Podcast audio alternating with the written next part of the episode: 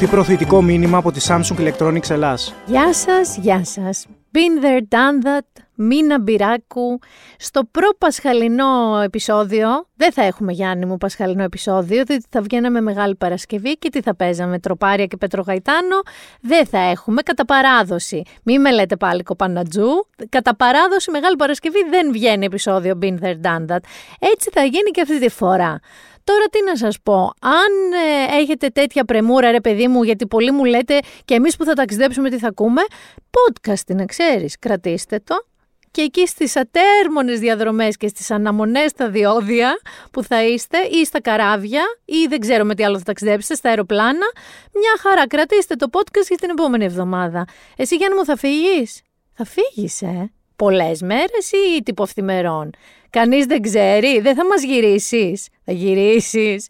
Εγώ θέλω να σου πω ότι νιώθω μια τεράστια ανακούφιση εν μέρη, διότι δεν θα φύγω.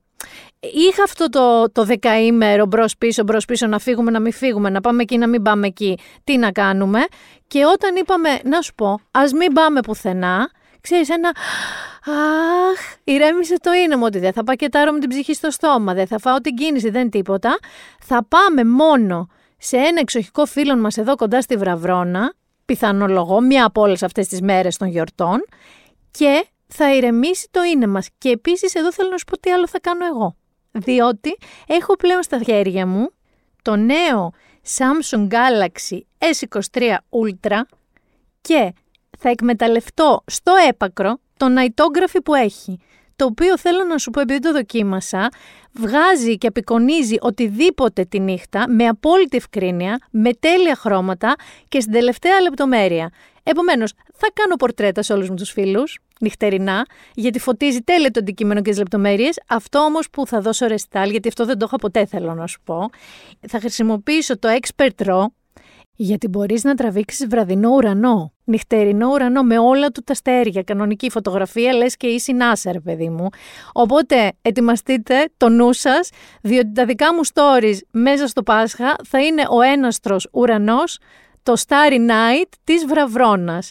Και πραγματικά επειδή έχω σοκαριστεί στην πόλη που δεν βλέπουμε ρε παιδί μου και τόσο τα αστέρια και τον ουρανό, περιμένω τη στιγμή που θα πάω στην εξοχή, θα βγάλω το νέο Samsung Galaxy S23 Ultra, θα πάω στο Expert Raw και θα σας δείχνω όλα τα αστέρια. Μία μήνα μετράει τα αστέρια.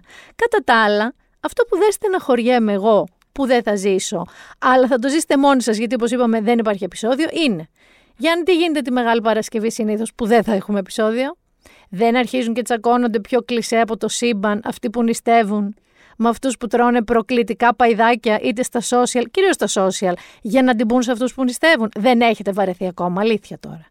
Δηλαδή πρέπει κάποιος να τρύψει τη μούρη κάποιου που νηστεύει ότι είναι θρησκόληπτος ή ο θρησκόληπτος ή μη θρησκόληπτος ή κάποιος που θέλει να νηστεύει. Να κατηγορεί τον άλλο σαν κανίβαλο, σαν αντίχριστο, σαν αντίθεο, δεν ξέρω σε τι άλλο. Άλλο επίσης που δεν θα ζήσουμε μαζί. Όλα αυτά τα τραγικά εντός πάρα πολλών εισαγωγικών, νέα και ειδήσεις, που κάποιος που το IQ του το, το υπαγόρευσε, έχασε τα δάχτυλά του, το χέρι του, γιατί αποφάσισε την καλυδέα να πετάει δυναμίτη. Γενικά για βεγγαλικά και βαρελότα και κρότου λάμψης και δεν ξέρω τι άλλο θέλετε να πετάτε. Εύχομαι, παιδιά, πραγματικά κάθε χρόνος που περνάει να έχουμε λίγο λιγότερες τέτοιες ειδήσεις. Όχι γιατί κρίμα από το Θεό, γιατί πόση βλακεία στο ανθρώπινο είδος. Δηλαδή, τι μπορεί να σε οθήσει, το λέω κάθε χρόνο, θα το πω και φέτος, να πάρεις ένα δυναμίτη και να προσπαθείς να κάνεις θόρυβο στην Ανάσταση. Ή αυτά τα φοβερά έθιμο σου λέει τώρα. Η Άνω Παναγιά με την Κάτω Παναγιά να ανταλλάσσουν ρουκέτες. Για ποιο λόγο; Αλήθεια δηλαδή. Έχουμε έρθει το 2023 και λέμε ότι είμαστε πιο έξυπνοι από ποτέ το ανθρώπινο είδος. Να μια καλή ευκαιρία να το δείξετε. Και το άλλο θα κάνετε μόνοι σας, γιατί εγώ ούτε αυτό πια τον μπορώ, Γιάννη μου. Τα έχουμε πει. Παίρνεις ένα αρνί από έναν χασάπι. OK, okay. OK okay, μέχρι εκεί δεν είναι ότι έχεις κυνηγήσει ένα γρηγούρνο που κόντεψε να σε φάει ζωντανό και είσαι ο Ηρακλής με προβιές. Τι ποζάρεις δίπλα στο καημένο το δύσμυρο το αρνί στη σούβλα, λες και είσαι απόγονος του Τραμπ, ρε παιδάκι μου, και έχεις σκοτώσει, ξέρω εγώ, αλμπίνο μαμούθ. Αυτές τις φωτογραφίες με το καμάρι δίπλα εκεί με τη σούβλα. Επειδή λοιπόν εμένα όλα αυτά δεν είναι my cup of tea που λένε, τα βαριέμαι πάρα πολύ όλα αυτά τα έθιμα, έχεις καταλάβει πόσο στριμμένο παιδάκι ήμουν. Χριστούγεννα δεν πεθαίνω. Πάσχα δεν πεθαίνω. Το μόνο που μου άρεσε, παιδιά, πάντα μένα ήταν το καλοκαίρι. Οι διακοπές του καλοκαιριού. Εμένα το Πάσχα, ξέρεις τι σημαίνει, Γιάννη μου; Σημαίνει πατάτες φούρνου που τις τρώω σπάνια. Και συνήθως οι μαμάδες ξεσφέρουν με τα ψητά πατάτες φούρνου. Οι πίτες που φτιάχνουν, σπανακόπιτες, διάφορες πίτες και τα τσουρέκια, Γιάννη μου. Δηλαδή, αν εμένα με ενδιαφέρει κάτι πραγματικά τώρα, να το πούμε μεταξύ μας, το Πάσχα είναι τα τσουρέκια. Και τα οποία κάνω την προσμονή, δηλαδή δεν τα τρώω τη Μεγάλη Εβδομάδα, κυρίως γιατί το έχω σαν ritual να ξυπνήσω Σάββατο με καφέ και τσουρέκι και να το πάω σε ένα δεκαήμερο. Ήδη έχω στο σπίτι τρία τσουρέκια, θέλω να ξέρεις. Μαζεύω από όλα τα μέρη. Διαβάζω και στο One Man που θα φας τα καλύτερα τσουρέκια. Πάω σιγά σιγά, παίρνω ένα-ένα-ένα-ένα, τα στοκάρω για να αρχίσω να τα τρώω με την ησυχία μου από επόμενη εβδομάδα. Τσουρέκια όμως, μια και λέω τσουρέκια. Τσουρέκια όμως αρχίζουν και γίνονται και στο σπίτι μας. Και ας μην τα φτιάχνουμε εμείς. Τα λαζαράκια θέλω να προσέχετε, μια και λέω τσουρέκια. Τα έχεις δει τα λαζαράκια. Εγώ πρόσφατα τα ανακάλυψα. Είναι κάτι κουλουράκια, σαν το Λάζαρο, δεν κάνω βλάκα. Όχι, όχι. Έχει και σαβανάκι γύρω γύρω το κουλουράκι. Δεν έχω δει κάτι πιο τρομακτικό. Μπορεί να είναι παράδοση, συγγνώμη αν θίγω την παράδοση. Αλλά αλήθεια, πώς το λέγανε Μέγκαν, το λέγανε αυτή την ταινία τρόμου, την κούκλα. Και η Άνναμπελ και ο Τσάκη; Κά, κάτι, κάτι τρομακτικά χόρορ με παιδάκια και κουκλίτσες. Εμένα, παιδιά, στα λαζαράκια, αλήθεια. Με, μου κόβουν τα ύπατα όποτε τα βλέπω. Δεν, όχι να τα φάω, δεν θέλω. Είναι τρομακτικούλικα τα λαζαράκια. Θα γυρίσω όμως στα τσουρέκια. Γιατί όλη αυτή τη στιγμή στο σπίτι μας έχουμε τσουρέκια. Όχι σαν εμένα που έχω στα αλήθεια και μεταφορικά. Διότι Γιάννη μου ζούμε πλέον στο μάτι του κυκλώνα, στο μάτι της δίνης, που λέγεται αυτό που λέγαμε και στο προηγούμενο επεισόδιο, express προεκλογική περίοδος. Συμπυκνωμένος ο χυμός αυτός, παιδιά μου.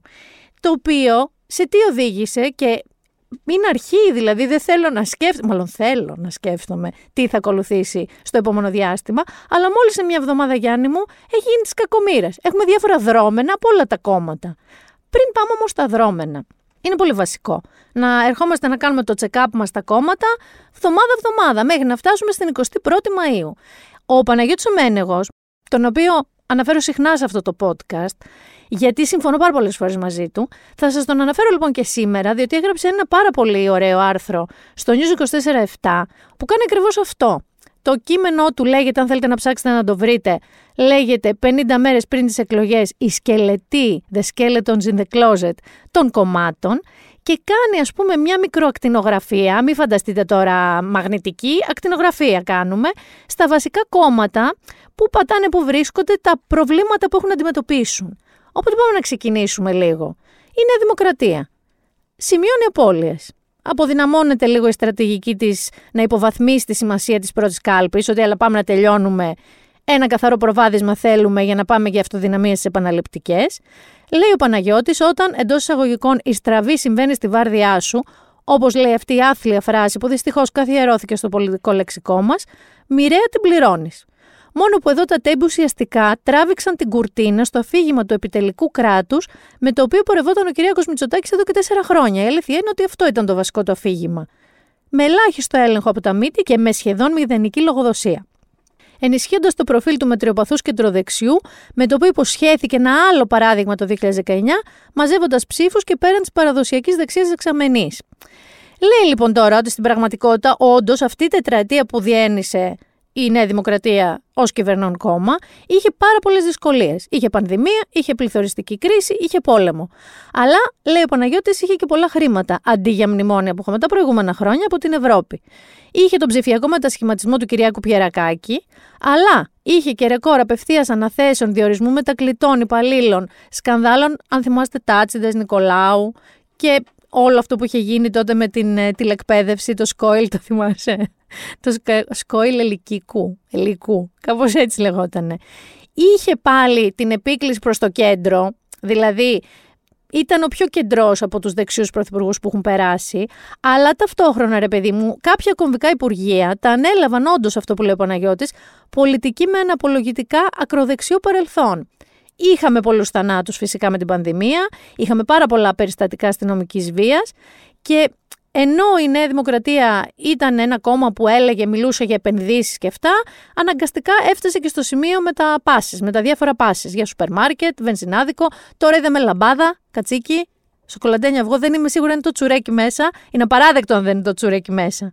Και μετά έπαιξε και όλη αυτή η ιστορία με τις υποκλοπές, είτε χαμηλά είτε ψηλά τώρα στην ατζέντα των ψηφοφόρων, αλλά στην ουσία με τα τέμπη ως καταλήτη, το κράτος δεν αποδείχθηκε καλύτερο, αλλά αποκαλύφθηκε ότι έγινε πολύ βαθύ. Πολύ με όλα αυτές τις διαδικασίες.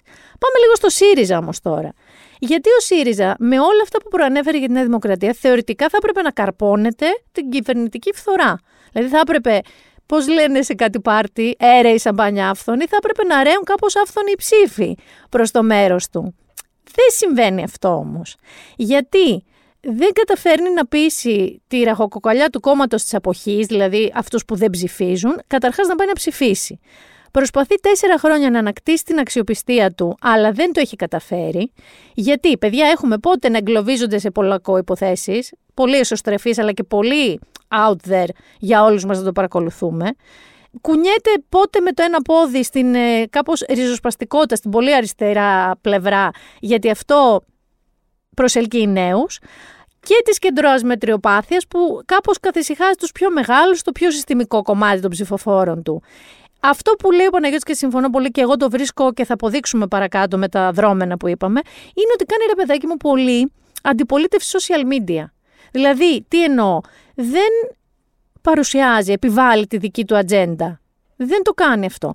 Παίρνει φωνές social media στιγμές, πώς να σου πω, μη δομημένες και κάνει αυτού του είδους την αντιπολίτευση. Επίσης, ο Παναγιώτης παρατηρεί εδώ κάτι πολύ σωστό που εγώ δεν το είχα σκεφτεί. Ότι ίσως η ρίζα όλων αυτών των προβλημάτων είναι ότι όπως και η προκάτοχή του, ο Αλέξης Τσίπρας δεν μπόρεσε ποτέ να πάρει την ιδιοκτησία των μνημονίων που εφάρμοσε. Έχει ξεκαθαρίσει με κάθε τρόπο και σε όλους τους τόνους ότι το έκανε με το ζόρι, αλλά δεν μπορεί να σπάσει το δικό του ταμπού και να πει ότι το έκανε 100% το έκανε, αλλά το έκανε και πιο αποτελεσματικά από άλλες κυβερνήσεις της περίοδου της κρίσης και εξασφάλισε και η κοινωνική ειρήνη και είχε και το περίφημο μαξιλεράκι του σακαλώτου, εκείνα τα λεφτά που μείνανε όταν έφυγε ο ΣΥΡΙΖΑ. Μετά από μόλις στην ουσία μια δεκαετία εκλογικού πρωτοαθλητισμού, ο ΣΥΡΙΖΑ ακόμα ρε παιδί μου παριστάνει λίγο ένα κόμμα πιο απ' έξω, πιο ίντι. Ενώ στην πραγματικότητα είναι ένα κόμμα εναλλαγή στην εξουσία. Δηλαδή είναι ένα κόμμα κόμμα. Δεν είναι μια εναλλακτική πρόταση. Πάμε, αχ, στον Νίκο τον Ανδρουλάκη. Πόσο συμφωνούμε, Παναγιώτη Μένεγο. Λέει λοιπόν εδώ το πρόβλημα, το βασικός σκελετός στην τουλάπα του Νίκο Ανδρουλάκη είναι ότι πρέπει να πει κάτι. Κάτι περισσότερο δηλαδή από αυτές τις αοριστείε για πρωθυπουργό τρίτο πρόσωπο, που τον κάνουν προεκλογικά να φαίνεται περισσότερο σαν ατζέντης παρά σαν πολιτικός αρχηγός και ενδυνάμει κυβερνητικός εταίρος. Η θέση του Πασόκ αυτή τη στιγμή είναι δύσκολη. Γιατί το κέντρο δεν μπορεί να κρατήσει με τέτοια πόλωση που το συμπιέζει για από τις δύο πλευρές. Και ο αρχηγός του ούτε κατάφερε να κεφαλοποιήσει ότι ήταν θύμα των υποκλοπών, ρε παιδί, ήταν το πρώτο γνωστό θύμα των υποκλοπών. Και δεν κατάφερε αυτό να το κεφαλοποιήσει κάπως σε ψήφους και κινδυνεύει κιόλας και με μία γελιοποίηση εντός εισαγωγικών, αν αναγκαστεί να συνεργαστεί με το κόμμα που τον παρακολουθούσε. Και έχει και τον Ανδρέα Λοβέρδο, τα είπαμε και στο προηγούμενο επεισόδιο, που είναι σαν το κουνούπι στα αυτή του. Σου έχει έχει κουνούπι στα αυτή. Ενώ και αυτό. Ο οποίος υπενθυμίζει δημοσίως συνέχεια ότι δεν είναι πρόσωπο που διαγράφεται. Για τον εαυτό του το λέει ο κύριος Λοβέρδος. Όντως το κουκουέ περνάει hipster φάση το είπαμε και με κύριο Κουτσούμπα, ο οποίος λέει έχει πάθει Γιάννη Οικονομίδη, όπως ο Κύπριος σκηνοθέτης αναπαράγει τα οικονομιδικά του στις ταινίες του, του Γιάννη Οικονομίδη, έτσι και ο Γενικός Γραμματέας κερνάει τα social με ένα αυτοί είστε. Έχετε δει ότι το αναπαράγουν όλοι αυτό, αυτοί είστε. Σχεδόν σε κάθε δημόσια ομιλία του. Πήγε στη Γαλλία, μίλησε τα γαλλικάκια του ε, και γενικότερα περνάει μια τέτοιου τύπου φάση. Και το ΜΕΡΑ25 έχω σχεδόν από όλους σήμερα οι δισούλες. Στο ΜΕΡΑ25 λοιπόν έχουν το άγχος τους να μπουν στη Βουλή. Μπορεί και να είναι πραγματικά χρήσιμη όντως σε αυτή την προοδευτική διακυβέρνηση που λέγαμε πριν, δηλαδή μια πιθανή σύμπραξη Πασόκ ΣΥΡΙΖΑ και ΜΕΡΑ25, ως το κόμμα που έστω και από ένα ελιτιστικό σημείο, τελείως αφετηρίας, αμφισβητεί ότι δεν υπάρχει εναλλακτική. Κάποιος λέει, ο Παναγιώτης πρέπει να το λέει και αυτό, και ο Γιάννης με έναν Ιβαροφάκη είναι πάντα και πάντα με υπερβάλλοντα ζήλο, έτοιμος να αναλάβει την αποστολή. Εδώ θέλω λίγο να πω ότι αν η εναλλακτική είναι η επιστροφή, ας πούμε, στη δραχμή, αν ξαναφτάσουμε σε τέτοια επίπεδα, έχουμε πια το παράδειγμα, δεν είναι στη θεωρία. Α δούμε λίγο τη Βρετανία η οποία έχει και λίρα, δεν έχει δραχμή. Δηλαδή, εμείς είμαστε λες και πάμε στη μνά πίσω. Ε, και πάλι δεν τα καταφέρνει, δεν τα λες, ρε παιδί μου, και περίφημα τα πράγματα στη Μεγάλη Βρετανία. Οι Σκοτσέζοι, μάλιστα, περιμένουν να κάνουν ένα άλλο δημοψήφισμα και να πούν, παιδιά, φυλάκια United Kingdom, εμείς γυρνάμε European Union. Οπότε, λίγο αυτή η εναλλακτική να πάμε λίγο πιο ήρεμα, λίγο πιο οργανωμένα να την προτείνουμε. Και αν θέλετε να είστε συγκεκριμένα πάντα ενήμεροι για το πού βαδίζει η πρόθεση ψήφου, η εκτίμηση ψήφου, αλλά μπουρδουκλώνεστε με όλες τις δημοσκοπήσεις, γιατί είναι πολλές. Είναι πολλές δημοσκοπήσεις, Άρη, και θα είναι ακόμα περισσότερες. Υπάρχει ένα καινούριο φανταστικό, έχω πορωθεί εργαλείο στο News 24-7, που λέγεται Politics, αλλά με δύο λάμδα, από το Πολ, από τη δημοσκόπηση, ή όπως τον το έλεγε ένας Σαλονικιός, Politics, δύο λάμδα, δύο λάμδα, το οποίο τι κάνει, παίρνει όλες τις έρευνες που βγαίνουν και βγάζει μέσους όρους. Δηλαδή, έχουν βγει 10 δημοσκοπήσεις. Παίρνει τις 10 δημοσκοπήσεις και βγαίνουν μέση όρη. Και αυτό όλο το εργαλείο είναι δυναμικό, ανανεώνεται συνέχεια. Οπότε μπορείτε να δείτε από πρόθεση ψήφου, από κατανομή εδρών ανάλογα με την τωρινή πρόθεση ή εκτίμηση ψήφου. Πολύ, πολύ φανταστικό εργαλείο είναι πώς μπαίνω συνέχεια εγώ στον καιρό, γιατί έχω αυτό το σύνδρομο. Μπαίνω συνέχεια στον καιρό. Λες και θα αλλάξει κάτι από τη μία μέχρι τις τρεις. Μπαίνω, παιδιά, και στο Politics από τη μέρα που ανέβηκε στο News 24-7.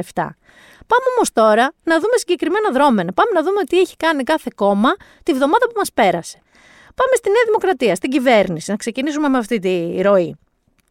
Καταρχάς, αύξησε κάποια επιδόματα ανθρώπων με ειδικές ανάγκες. Εκεί διαμαρτυρεί ο κ. Κουτσούμπας ότι είναι ψηφοθυρία. Ήταν η βασική του ένσταση και ήχος που έβγαλε αυτήν την εβδομάδα το Κουκουέ. Μετά όμως έπιασαν τώρα, άκου να δεις. Έχουν πιάσει μια βίλα του κυρίου Ραγκούση. Που ο κύριος Ραγκούση είναι υποψήφιος με το ΣΥΡΙΖΑ. Εντάξει. Μία βίλα στην Πάρο. Στην Πάρο και στην Άξο, στην Παροναξία, στην Πάρο. Με το πόσο τετραγωνικά είναι, πόσα ξεκίνησε, πόσα έγινε, πού βρέθηκαν τα λεφτά. Έχει μια πισίνα. Νοικιάζεται 14.000 νομίζω ευρώ την εβδομάδα. Αν προσέλαβε τα παιδιά του, αν δεν προσέλαβε τα παιδιά του. Όλο αυτό από τη μερία της Δημοκρατίας. Έρχεται ο ΣΥΡΙΖΑ και τι πετάει Γιάννη μου στην Πάρο, πετάει Τίνο. Πετάει Τίνο. Και σου λέει, Κύριε Πρωθυπουργέ, εσείς τι έχετε να πείτε για το σπίτι στην Τίνο; Ο Πρωθυπουργός, ο κ. Μητσοτάκης, λέει ότι δεν είναι δικό του, είναι της γυναίκας του, ότι δεν ε, το έφτιαξε χρησιμοποιώντας νόμους του κράτους, γιατί λέει ότι ο κ. Ραγκούση έφτιαξε τη δική του βίλα με ένα νόμο περί πολυτέκνων. Και εντωμεταξύ θέλω να πω ότι ενώ αυτοί από τις δύο μεριές έρχονται δηλώσεις επίσημες τώρα που μιλάνε για τετραγωνικά, για γήπεδα τέννις. Τι παίζει το δικό μας κεφάλι Γιάννη μου, δυναστεία παίζει.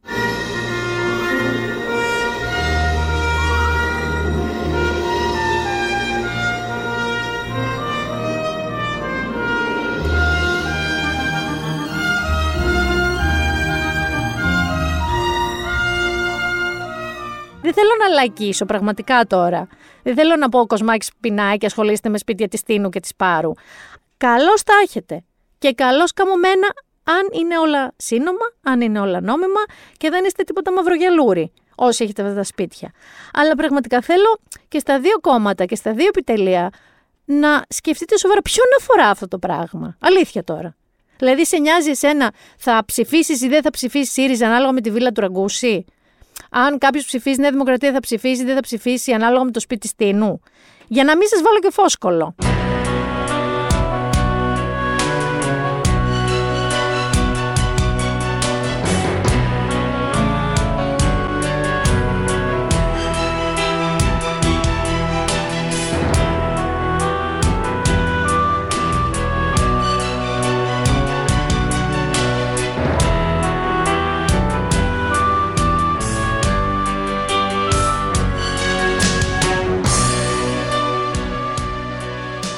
Έβαλε και φόσκολο. Δεν γινόταν, έπαθα, ξέρεις. Τώρα οδήγησε στα παλιά. Δηλαδή, φόσκολος, η περίφημη μουσική της λάμψης ήταν αυτή που ακούσατε. Μετά ήρθε και η επανεκκίνηση. Αχ, ξεκίνησε πάλι το δρομολόγιο Αθήνα, Θεσσαλονίκη, Καλαμπάκα μετά την τραγωδία των Τεμπών. Και Ο κόσμος που ταξίδεψε ήταν αναμενόμενο. Μαγκωμένο, συγκινημένος, κάποιοι κλαίγανε, ήταν μουδιασμένος. Επίσης, αναμενόμενο ήταν και οι υπάλληλοι οι οποίοι δουλέψανε σε αυτό το δρομολόγιο και αυτοί να είναι σφιγμένοι ψυχή τους. Μάλιστα, ένας ε, μηχανοδηγός είδα σε ένα ρεπορτάζ είχε βάλει και τα κλάματα. Όλα αυτά είναι λογικά. Και η παρουσία του τύπου είναι πολύ λογική. Θα ήταν, δεν θα ήταν, θα ήταν. Αυτό που δεν είναι λογικό είναι ένα κομμάτι του σοου που έγινε. Διότι Κύριε επικοινωνιολόγη της Νέας Δημοκρατίας, τα έχω βάλει πολλές φορές μαζί σας, αλλά αλήθεια, δεν με αφήνετε σε χλωροκλαρί, ρε παιδί μου. Δεν θέλω να τρίβομαι στην κλίτσα του Τσοπάνη, αλλά αναγκάζομαι. Δεν έχετε στα χέρια σας τον Ομπάμα, καταρχάς, γιατί λίγο έτσι το, το νιώθω, αλλά και να τον είχατε τον Ομπάμα, να ήταν όλοι οι υπουργοί της κυβέρνησης Ομπάμα, όλοι αυτοί οι Ομπάμα θα σας λέγανε όχι στην ιδέα, ας πούμε, ο κύριος Γεραπετρίτης να μπει στο πρώτο βαγόνι και να κάτσει και στη θέση του μηχανοδηγού. Όπου υπάρχουν φωτογραφίες και βίντεο. Θέλω να μου πείτε λίγο πραγματικά τι ακριβώς εξυπηρετεί, ρε παιδί μου, αυτό, σαν αφήγημα, σαν σημενόμενο. Τι, ότι τώρα ανέλαβε τη δράση της Νέα Δημοκρατία, πήρε την ευθύνη της και δεν θα ξαναγίνει ποτέ κάτι τέτοιο. Πρώτον, συνέβη με τη Νέα Δημοκρατία στο τιμόνι του κράτους. Και δεύτερον, αν είναι δυνατόν να θεωρήσω ότι θα ξανασυμβεί κιόλας. Για να μην πω και το άλλο, υπάρχει ένα Γιάννη μου oldest trick in the book. Μιλάμε τώρα αυτά Καλά, ο Ανδρέας Παπανδρέου τα είχε ψωμοτήρια, αλλά και η ξένη πολιτική. Όταν έχεις κάπου πολλές κάμερες μαζεμένες και κόσμο, επειδή ποτέ δεν ξέρεις τι μπορεί να ακουστεί, να υποθεί, Ειδικά στην Ελλάδα υπάρχει ένα σύνθημα που περνάνε μηχανάκια και το φωνάζουν σε κάμερες. Δεν θέλω να το επαναλάβω εγώ, που αφορά τον Πρωθυπουργό. Οπότε θες ένα πιο ελεγχόμενο περιβάλλον. Οπότε ναι, μπορεί να βάλεις και μερικούς ας πούμε δικούς σου ανθρώπους μέσα, να υπάρχει έτσι ένα θετικό κλίμα. Μην καρφώνεσαι όμως, μωρέ τόσο.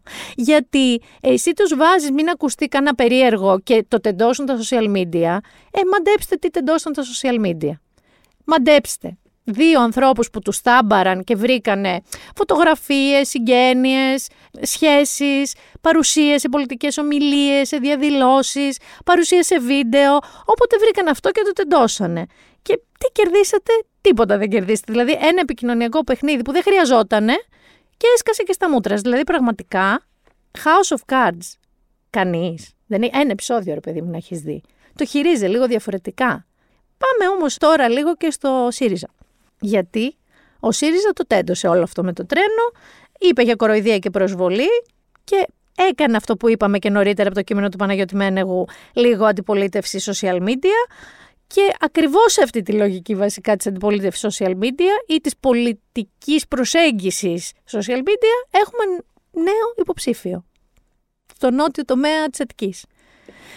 Έχουμε έναν υποψήφιο που εμείς παλιά το χορεύαμε σε κάτι κυριακάτικα πάρτε που κάναν τα κλαμπ τη παραλιακή, γιατί το ζήσαμε όλο αυτό. Μιλάω για το Μηθριδάτη. Το Μηθριδάτη τον ξέρουμε από τα Μισκούμπρια. Τον χάσαμε. Το 21 όμως ήρθε με ένα τραγούδι, πολιτικοποιημένο έντονα, 12,5 λεπτά τραγούδι, το οποίο το έλεγαν για να μην τα χρωστάω. Λέω να ακούσουμε πολύ λίγο Γιάννη, όχι 12,5 λεπτά σε καμία περίπτωση, για να καταλάβουμε λίγο το αν δεν το έχετε ακούσει ή αν το έχετε ξεχάσει, να καταλάβουμε λίγο το περιεχόμενό του. Κυβέρνηση με σήμα το κουτάλο πυρουνό. Και ένα φλόρο ξαφνικά έχεις για τυράννο. Μια πρωθυπουργάντζα που έχει στην καβάντζα. Κάθε ορτινάτζα δευτεράτζα για μπροστάντζα. Όλοι ορνηθε του άριστου κεφάνη. Και θα έλεγα εντάξει φίλε, μάλλον πλάκα κάνει. Ο Λουδοβίκος μας, ο Άρχοντας, ο Άναξ. Αν ο κόσμος δεν κατάπινε όλη μέρα Ζάναξ. Υπουργός Αιδεία και Πρωτογωνία. Δίνει απλοχερά μαθήματα ηγεμονίας. Μα και το Υπουργείο Ευχελαίου και Σπηλαίου δίνει άλλη διάσταση στην έννοια του χιδαίου. Φρουφρού και αρώματα, όλα τα δικαιώματα. Με στι νύχτα στα καμώματα, αυτόματα. Περνάνε νομοσχέδια, εκτρώματα στα χώματα. Διάβολο σκορπίσματα, τα ανεμομαζώματα. Είναι κατανοητό. Γιατί ας πούμε ταιριάζει σίγουρα στην αντιπολίτευση και δεις στο ΣΥΡΙΖΑ. Έρχομαι όμως εγώ ρε γαμώτο να ρωτήσω τώρα κάτι. Γιατί αποφάσισε ο κύριος Τσίπρας ότι ο Μηθριδάτης είναι ένας άνθρωπος που θα βάλει σε ένα ψηφοδέλτιο; Εγώ, παιδιά, πάντα ψάχνω το από κάτω. Το γιατί; Το ίδιο είπαμε και για τον κύριο Γεραπετρίτη στο τρένο. Το γιατί. Κάνεις κάτι, κάνεις μια επιλογή του what end που λένε και οι Αμερικανοί. Για να κερδίσεις τι; Άρα, ο κύριος Τσίπρας διαλέγει τον κύριο Μηθριδάτη και τον βάζει στο ψηφοδέλτιο. Μάλιστα. Ποντάρεις στη δημοφιλία του, φαντάζομαι ποντάρεις στο ότι έχει πολλούς ακολούθους στα social media, ε, τον ακούνε πολύ στο YouTube. Όντως το συγκεκριμένο κομμάτι, το για να μην τα χρωστάω, έχει εκατομμύρια κροάσει. Ωραία. Είναι ένας τρόπος να κάτσει στο τραπέζι με την νεολαία; Ωραία. Πάμε παρακάτω. Τι θα κάνει; Άντε και βγαίνει. Άντε και ψηφίζετε. Τι θα τον κάνετε; Θα τον βάλετε βουλευτή; Δηλαδή περιμένετε ότι θα είναι ένας καλός βουλευτής με αντίλογο που θα διαβάζει τροπολογίες; Θα τον βάλετε σε κάποιο υπουργείο, έστω και όχι υπουργό, υφυπουργό, γενικό γραμματέα, γραμματέα, ειδικό γραμματέα. Είναι ένας άνθρωπος που ξέρω εγώ μπορεί να κάνει budgeting. Είναι ένας άνθρωπος... Γιατί βάζετε υποψήφιο έναν άνθρωπο σαν τον Μηθριδάτη. Είναι πάντα μια ερώτησή μου αυτή. Είναι προφανώς γιατί είναι δημοφιλής. Αλλά το μετά θα κάνει τι; Και δεν λέω μόνο για το ΣΥΡΙΖΑ και τον κύριο Μηθριδάτη. Λέω για οποιοδήποτε κόμμα κινείται σε αυτή τη λογική του κράχτη, όπως είναι έξω από τα βλάχια και τσολιάδες, ρε παιδί μου. Που σου λένε, Έλα, εγώ έχω το καλύτερο αρνί. Εγώ έχω το καλύτερο κατσικάκι. Το νιώθω κάπως έτσι, αλλά μετά δεν μπορώ να φανταστώ ένα ρόλο αυτού του ανθρώπου, που κιόλας αν εκλεγεί με πολλές ψήφους, δεν είναι υποχρεωτικό να τον βάλετε κάπου. Έτσι δεν κάνουμε με τους πιο popular πολιτικούς στις εκλογές. Και σαν να μην φτάνει όλο αυτό που εμένα είναι ένα μούμπλε μούμπλε στο κεφάλι μου, είναι και αμφιλεγόμενη προσωπικότητα Γιάννη μου. Γιατί και στα τραγούδια του έχει διάφορες σατυρικές, όπως έχει πει ο ίδιος, νήξει για τις γυναίκες, για τους ομοφυλόφιλους, αλλά και με διάφορα tweets του κατά καιρούς, που μπορεί να είναι μετα-ηρωνικά, αλλά τέλος πάντων εκεί είναι. Και ξαναλέω εδώ σε επικοινωνιολογικά team. Vetting λέγεται στην Αμερική. Όταν πας να βάλεις έναν υποψήφιο σε κόμμα, του ξετινάζεις το παρελθόν και το παρελθόν της μάνας του, του πατέρα του, των παππούδων του και των προπάπων του. Για να μην βρεθείς μπροστά σε κάτι που δεν θα μπορείς να διαχειριστείς. Εδώ έχουμε το Μηθριδάτη με ό,τι έχει τουιτάρει πολύ πρόσφατα for everyone to see. Και ποιον έκανε έξαλλο βέβαια Γιάννη με αυτό, πού δημιουργήθηκε ένταση, πού φαντάζεσαι ότι μπορεί να δημιουργήθηκε έτσι ένα mini show εξαιτίας του Μηθριδάτη. Ακαταμάχη το δίδυμο, είναι σαν το odd couple παλιά, Ράνια Τζίμα και Γιάννης Πρετεντέρης πάμε να ακούσουμε τι έγινε με αφορμή το Μηθριδάτη.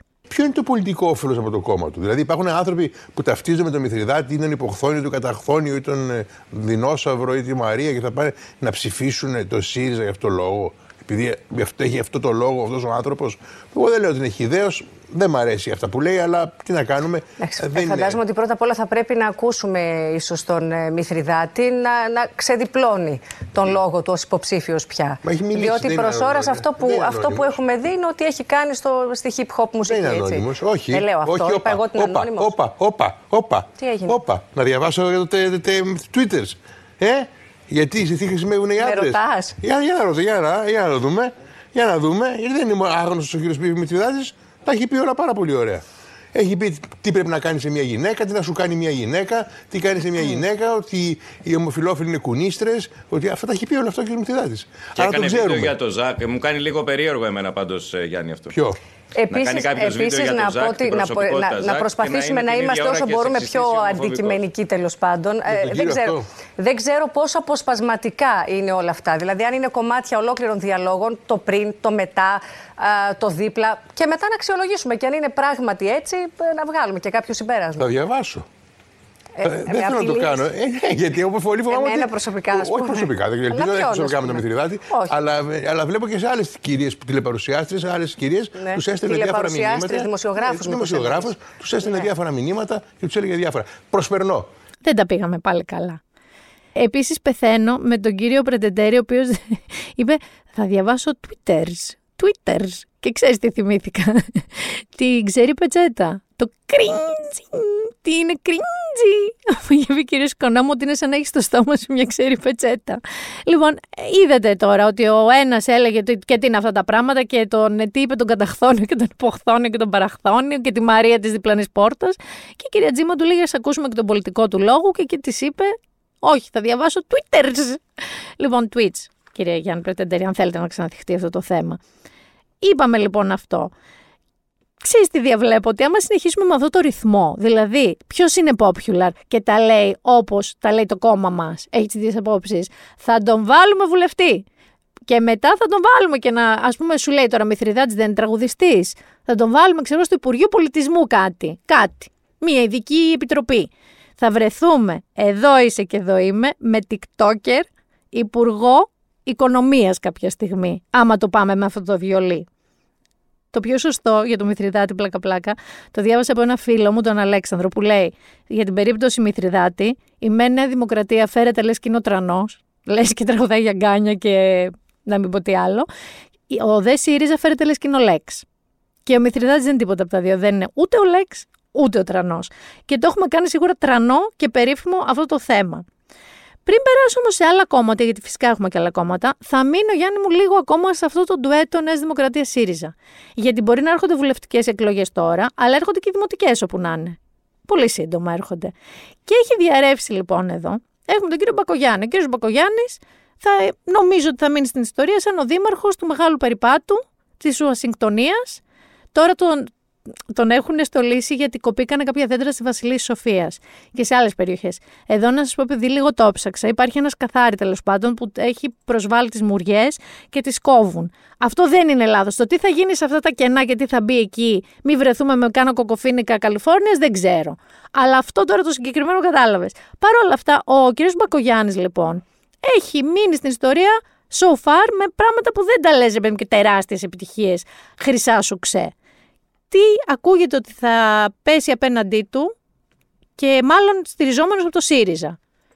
Εσύ που έχεις και όλους τους αθλητικούς εδώ μέσα και ηχογραφείς, θα σου πω ένα όνομα, Νίκος Παπάς.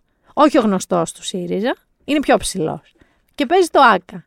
Είναι ένας μπασκετμπολίστας λοιπόν του Παναθηναϊκού, ο Νίκος Παπάς, ο οποίος έχει κοινωνική δράση. Νομίζω πρόσφατα είχε κάνει η Γιάννη και κάτι με τις απολαυές του, που τους έδωσε στις καθαρίστριες του ΆΚΑ και είχες δει και συγγνώμη που μέχρι εκείνο το σημείο δεν τους έδινε και τη σημασία που έπρεπε. Και τον είχαν συγχαρεί διάφοροι. Νομίζω και η Λιάννα Κανέλ τον είχε συγχαρεί γι' αυτό. Αυτός λοιπόν τώρα λέγεται ότι θα κατέβει απέναντι στον Κώστα Μπακογιάννη στις δημοτικές εκλογές. Συγγνώμη που γελάω.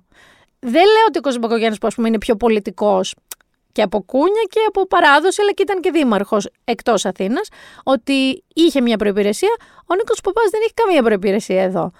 Και πιστεύω ότι ο μεγάλος περίπατος θα καταργηθεί μόλις ανακοινωθεί η υποψηφιότητά του. Θα έχουμε τη μεγάλη μπασκέτα αυτό πιστεύω. Και θα ζήσουμε μονομαχίες στο Ελπάσο, δηλαδή θα δούμε τριποντάκια, θα κατέβουν, δεν ξέρω, οι ομάδες των δύο υποψηφίων στο Σύνταγμα να παίξουν ένα μπασκετάκι, σαν τους Harlem, ε, πώς τους λένε αυτούς που κάνουν τόσο, Harlem Globetrotters. Θα ακούγεται και από κάτω μια τυρινίνη, δεν γίνεται.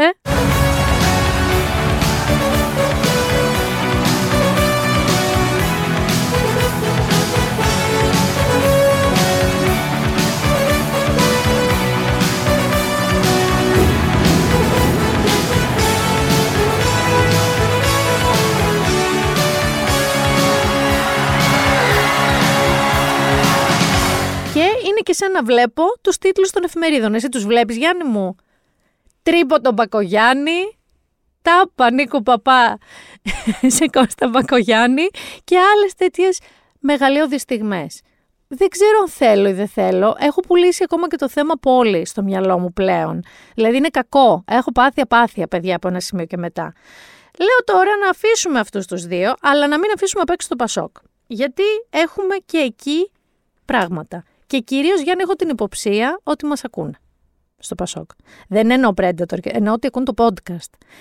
Το προηγούμενο επεισόδιο ήταν ένα επεισόδιο που κάναμε έκκληση στο Πασόκ και στον κύριο Ανδρουλάκη ότι πες το Χρυσόστομε όμως το όνομα, το μυστηριώδες που θες για πρωθυπουργό, αν συνεργαστείς και δεν θα είναι ούτε ο Τσίπρας ούτε ο Μητσοτάκης, ποιος θα είναι. Έρχεται το Πασόκ και βγάζει ως Πασόκ κανονικά, όχι κάποιος που έκανε παροδία. Το Πασόκ έβγαλε ένα βιντεάκι με μουσική τελείως ε, Jack Bauer. Θα σας τη βάλω να την ακούσετε. Βάλτε λίγο να την ακούσουν.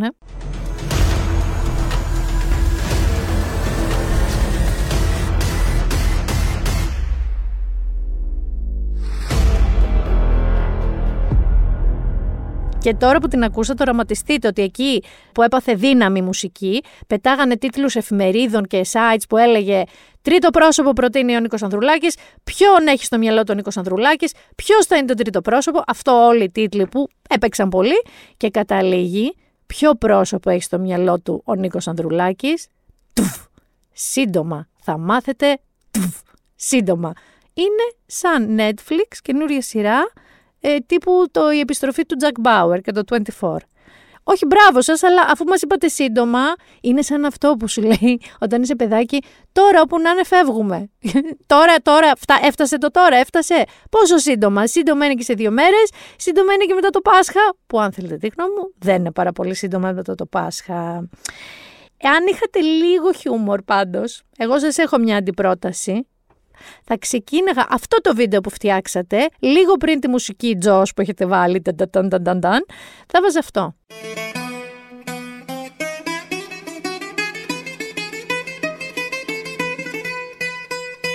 Δεν άκουσα πως είπατε, ορίστε, συγγνώμη κύριε, ποιος είστε; Συγγνώμη κύριε, ποιος είστε; Θα γινόσασταν viral. Δεν θα έπρεπε καν να σας πάρουν τα γνωστά αυτά sites και accounts που κάνουν παρότι να το κάνουν. Θα τους το είχατε τρίψει τη μούρη μόνοι σας. Και Γιάννη μου από Πασόκ ανακάλυψα μία μαγική υποψήφια βουλευτή του κόμματος Πασόκ Κινάλ, η οποία είναι και κόρη ε, στελέχου ιδρυτικού του Πασόκ, είναι η Κέλλη Σταμούλη, που είναι κόρη του Γιάννη Σταμούλη, και η οποία τι έκανε Γιάννη μου, έκατσε με την νεολαία με τον πιο τέλειο, αστείο, θα ξεκαρδιστεί, αλλά τέλειο και σωστό τρόπο. Ποιος είναι στο TikTok, Γιάννη μου, πιτσιρίκια είναι. Και τι έκανε η Κέλλη Σταμούλη, έκανε ένα μίξ make-up tutorial, μακιγιάζ, δηλαδή tutorial για μακιγιάζ, μαζί με μια ιστορική αναδρομή στο Πασόκ. Θα σας βάλω να τα ακούσετε, αλλά θέλω να κάνετε μια ειδική προσοχή στο σημείο που της πέφτει το πινέλο και ενώ λέει ότι ας πούμε το Πασόκ έφερε την ψήφο στα 18 χρόνια, ε, αποποινικοποίησε τη μοιχεία, όχι μου έπεσε το πινέλο μου, μισό λεπτό πήρα το πινέλο μου, πάμε να ακούσουμε την Κέλλη Σταμούλη for the win. Και θέλω να σκέφτεστε ότι όσο μιλάει, βάφεται σκιές, highlighter, bronzer, όλα, ε. Λοιπόν, πώς γράφεται μια υποψήφια του Πασόκ, πάμε να ετοιμαστούμε μαζί και να πούμε εντωμεταξύ και μερικά πράγματα. Λοιπόν, γεννήθηκα στην Κυψέλη, αλλά μετά οι γονείς μου μετακόμισαν στο Κολονάκι.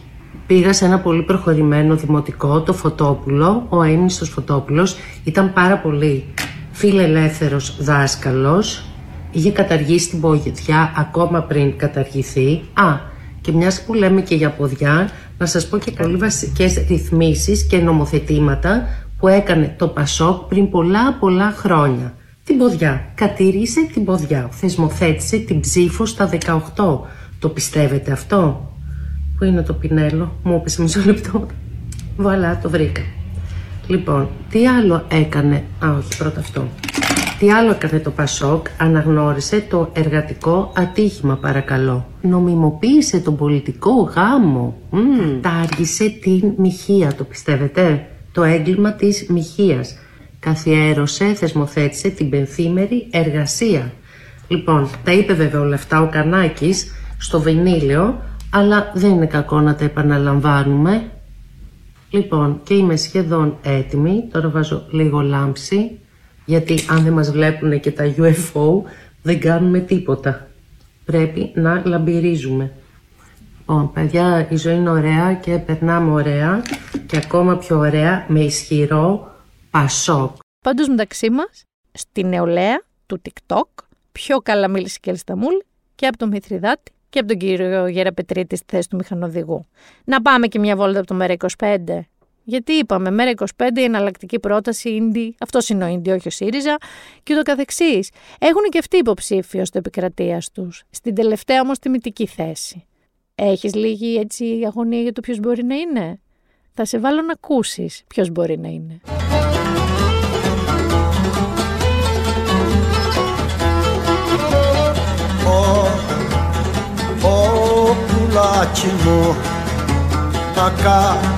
Ω θέλω ταραχή, ταραχή να κάνω θέλω ταραχή.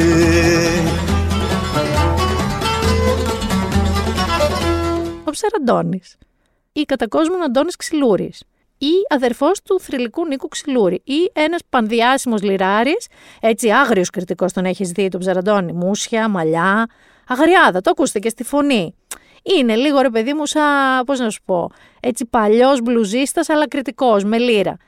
Και το καταλαβαίνω ότι είναι επικρατείας, ρε παιδί μου, και στην τελευταία τιμητική θέση. Αλλά δεν θα ήταν λίγο ωραία με κάποιο τρόπο που Σαραντώνης δεν πήγαινε στην Ευρωβουλή. Το έχεις σκεφτεί αυτό. Που η Ευρωβουλή που μα έχει στη φυλακή την Εύα Καηλή, έχει ζήσει η Αλέξη Γεωργούλη, έχει ζήσει την τοπιολαλιά ήπια του Νίκου Ανδρουλάκη, που είναι και αυτός κριτικός. Σκέψου την Ούρσουλα με τον Ψαραντώνη μπροστά. Με όλη αυτή την αγριάδα και το σεξ απειλ, γιατί τώρα για τους Ευρωπαίους έχει αυτή την αγριάδα του κριτικού. Τίποτα άλλο δεν σας λέω. Έτοιμη για ψαραντώνη στην Ευρωβουλή. Και θα κάνω και μια στάση όχι τόσο αστεία στον κύριο Καστιάρη. Στον Ηλία Καστιάρη, που είναι στη φυλακή ο άνθρωπος. Αλλά αν δείτε το politics, politics με δύο λάμδα που σας είπα, το κόμμα του αυτό, Έλληνες, πώς λέγεται, μπαίνει στη Βουλή με 3,7 κοντά, 3,60 κάτι, 3,7. Κανονικά όμως, βάσει νόμου, δεν θα μπορούσε να είναι υποψήφιο. Γιατί ενώ ο νόμος δεν απαγορεύει, δεν πάει να λες εσύ το Μουσολίνι, μπορείς να ε, δημιουργήσεις ένα κόμμα και να κατέβεις στις εκλογές. Δεν ισχύει όμως το ίδιο ρε παιδί μου αν είσαι φυλακή για κάποια συγκεκριμένα δικήματα όπως ας πούμε η σύσταση εγκληματικής συμμορίας. Εκεί δεν μπορείς, εκεί απαγορεύεται. Και τι έκανε ο Κασδιάρη, τι πήρε, πήρε έναν πρώην εισαγγελέα και μάλιστα επίτιμο του Αρίου Πάγου, αντί εισαγγελέα, τον κύριο Κανελόπουλο, τσουπ τον έβαλε πρόεδρο του κόμματος και σου λέει θα κατέβω με αυτόν. Το οποίο είσαι με ένα what? Και αυτός ο άνθρωπος δέχτηκε να κάνει τι ακριβώς. Δηλαδή να είναι ο πρόεδρος ενός κόμματος που ο βασικός ουσιαστικός ιδρυτής είναι στη φυλακή με την κατηγορία της σύστασης εγκληματικής τιμωρίας. Και άσε ένα και εμένα. Έχει δύο αδέρφια που και αυτοί είναι στον Άριο Πάγο, είναι εισαγγελείς, είναι δικηγόροι. Οι οποίοι ξέρεις τι πάθανε, οικογένεια Τσιάρτα. Έβγαλαν μια επιστολή που είπαν ότι πραγματικά εμείς όλη μας τη ζωή δεν έχουμε καμία σχέση με αυτό το χώρο της πολιτικής. Δεν ξέρουμε τι τον έπιασε τον αδερφό μας. Σε καμία περίπτωση δεν συμφωνούμε. Bottom line, ευχόμαστε να έρθει στα συγκαλά του.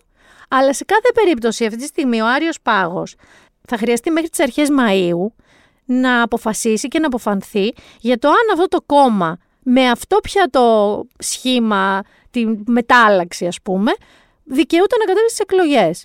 Η αλήθεια είναι ότι όσο είναι βασικός τέλεχος ιδρυτικό μέσα άνθρωπος που έχει διωχθεί και έχει κατηγορηθεί και έχει τιμωρηθεί για αυτού του είδους τα δικήματα, δεν μπορεί να κατέβει. Αυτό λογικά θα αποφανθεί. Εκτός τώρα, αν την να σα πω διαγραφή τελείως, ξαφανιστεί ο Κασιδιάρης από το κόμμα, κολοκυθιά δεν είναι αυτό, Γιάννη μου. Τελείως κολοκυθιά. Δηλαδή, όλοι ξέρουμε ποιο είναι αυτό το κόμμα, αλλά πάμε να αποδείξουμε ότι δεν είμαστε ελέφαντες. Πρέπει, αν θέλετε, λίγο να ακούσετε μια πιο σφαιρική έτσι, εικόνα για την ακροδεξιά στην Ελλάδα αυτή τη στιγμή. Υπάρχει ένα πάρα πολύ ενδιαφέρον podcast που λέγεται Extreme και είναι του Κωστή Παπαϊωάννου, ο οποίος είναι ιστορικός και συγγραφέας, και στην ουσία είναι μια σειρά συζητήσεων με διάφορους πολύ ενδιαφέροντες ανθρώπους πάνω στο φαινόμενο της ελληνικής ακροδεξιάς. Αν λοιπόν θέλετε λίγο να ενημερωθείτε γι' αυτό, να μην φωνάζουμε και κραυγάζουμε μόνο να ξέρουμε, Extreme Podcast το News 24-7. Θα μείνω λίγο στον Άριο Πάγο. Γιατί ο Άριος Πάγος, έχω την εντύπωση ότι εκεί που είχε σιγά σιγά ηρεμήσει, πάμε προς Πάσχα, να πάμε στις διακοπές μας, έχει φάει τη μία σφαλιάρα πάνω στην άλλη.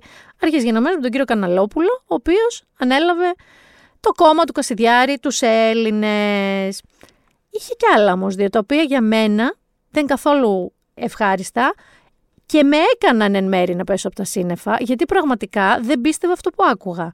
Πάμε καταρχάς στο 12χρονο κορίτσι, την υπόθεση του κολονού, που βιάστηκε κατά σειρό και κατά εξακολούθηση, που την εξέδιδε ο Ηλίας Μίχος, που έδωσε πάρα πολλά ονόματα. Θυμάστε πόσο έξαλλοι ήμασταν όλοι, πόσο σοκαρισμένοι.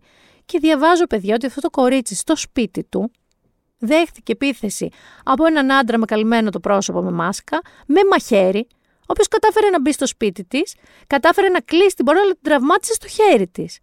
Και διαβάζω κιόλας ότι έχει δεχτεί κι άλλα. Έχουν πετάξει πέτρες στο σπίτι, ενώ είναι τα παιδιά μέσα, έχουν απειλήσει την ίδια, τον αδερφό της. Και κάπως ρε Γιάννη, επειδή δεν είναι πριν 15 χρόνια, για να απορρίσω εγώ τώρα, μα καλά, δεν τη φυλάει κανείς 15 χρόνια μετά. Είναι δυνατόν. Είναι δηλαδή κάπως δυνατόν αυτό το κορίτσι να μην προστατεύεται.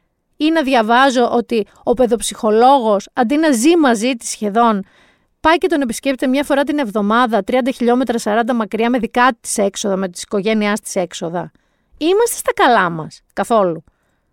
Και διαβάζω μετά ότι η Ελλάδα είπε ότι περνάνε περιπολικά από το σπίτι της, αλλά δεν έχει διαταχθεί μόνιμη φύλαξη γιατί δεν ζητήθηκε.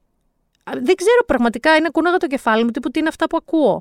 Η οποία θέλει να δώσει και συμπληρωματική κατάθεση με έξτρα ονόματα, να το πούμε και αυτό εδώ.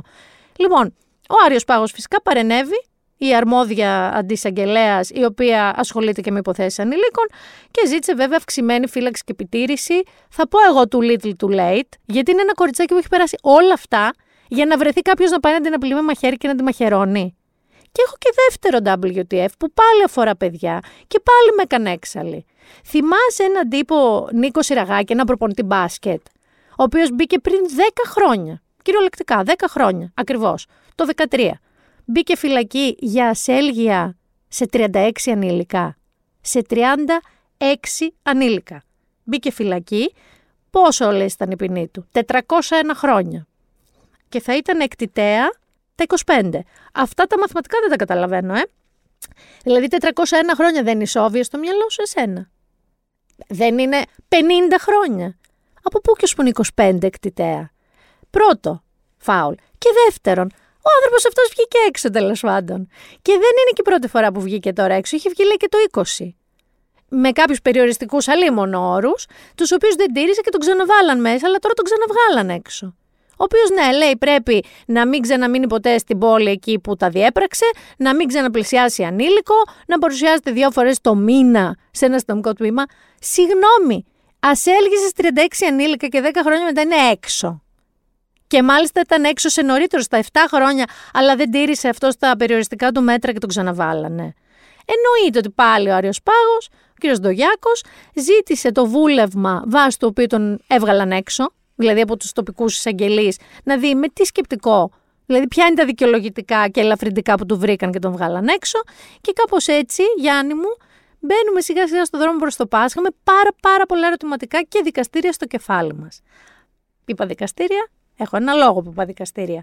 Γιατί δεν έχουμε μόνο στην Ελλάδα τεράστιες υποθέσεις δικαστικές έχουμε μία παγκόσμια τεράστια, αλλά πριν πάμε εκεί και επειδή το ξέχασα το προηγούμενο επεισόδιο και επειδή με εγκαλέσατε γι' αυτό και διαμαρτυρηθήκατε πολύ, Γιάννη Ξενιτιά. Το ψωμί της ξενιτιάς είναι πικρό,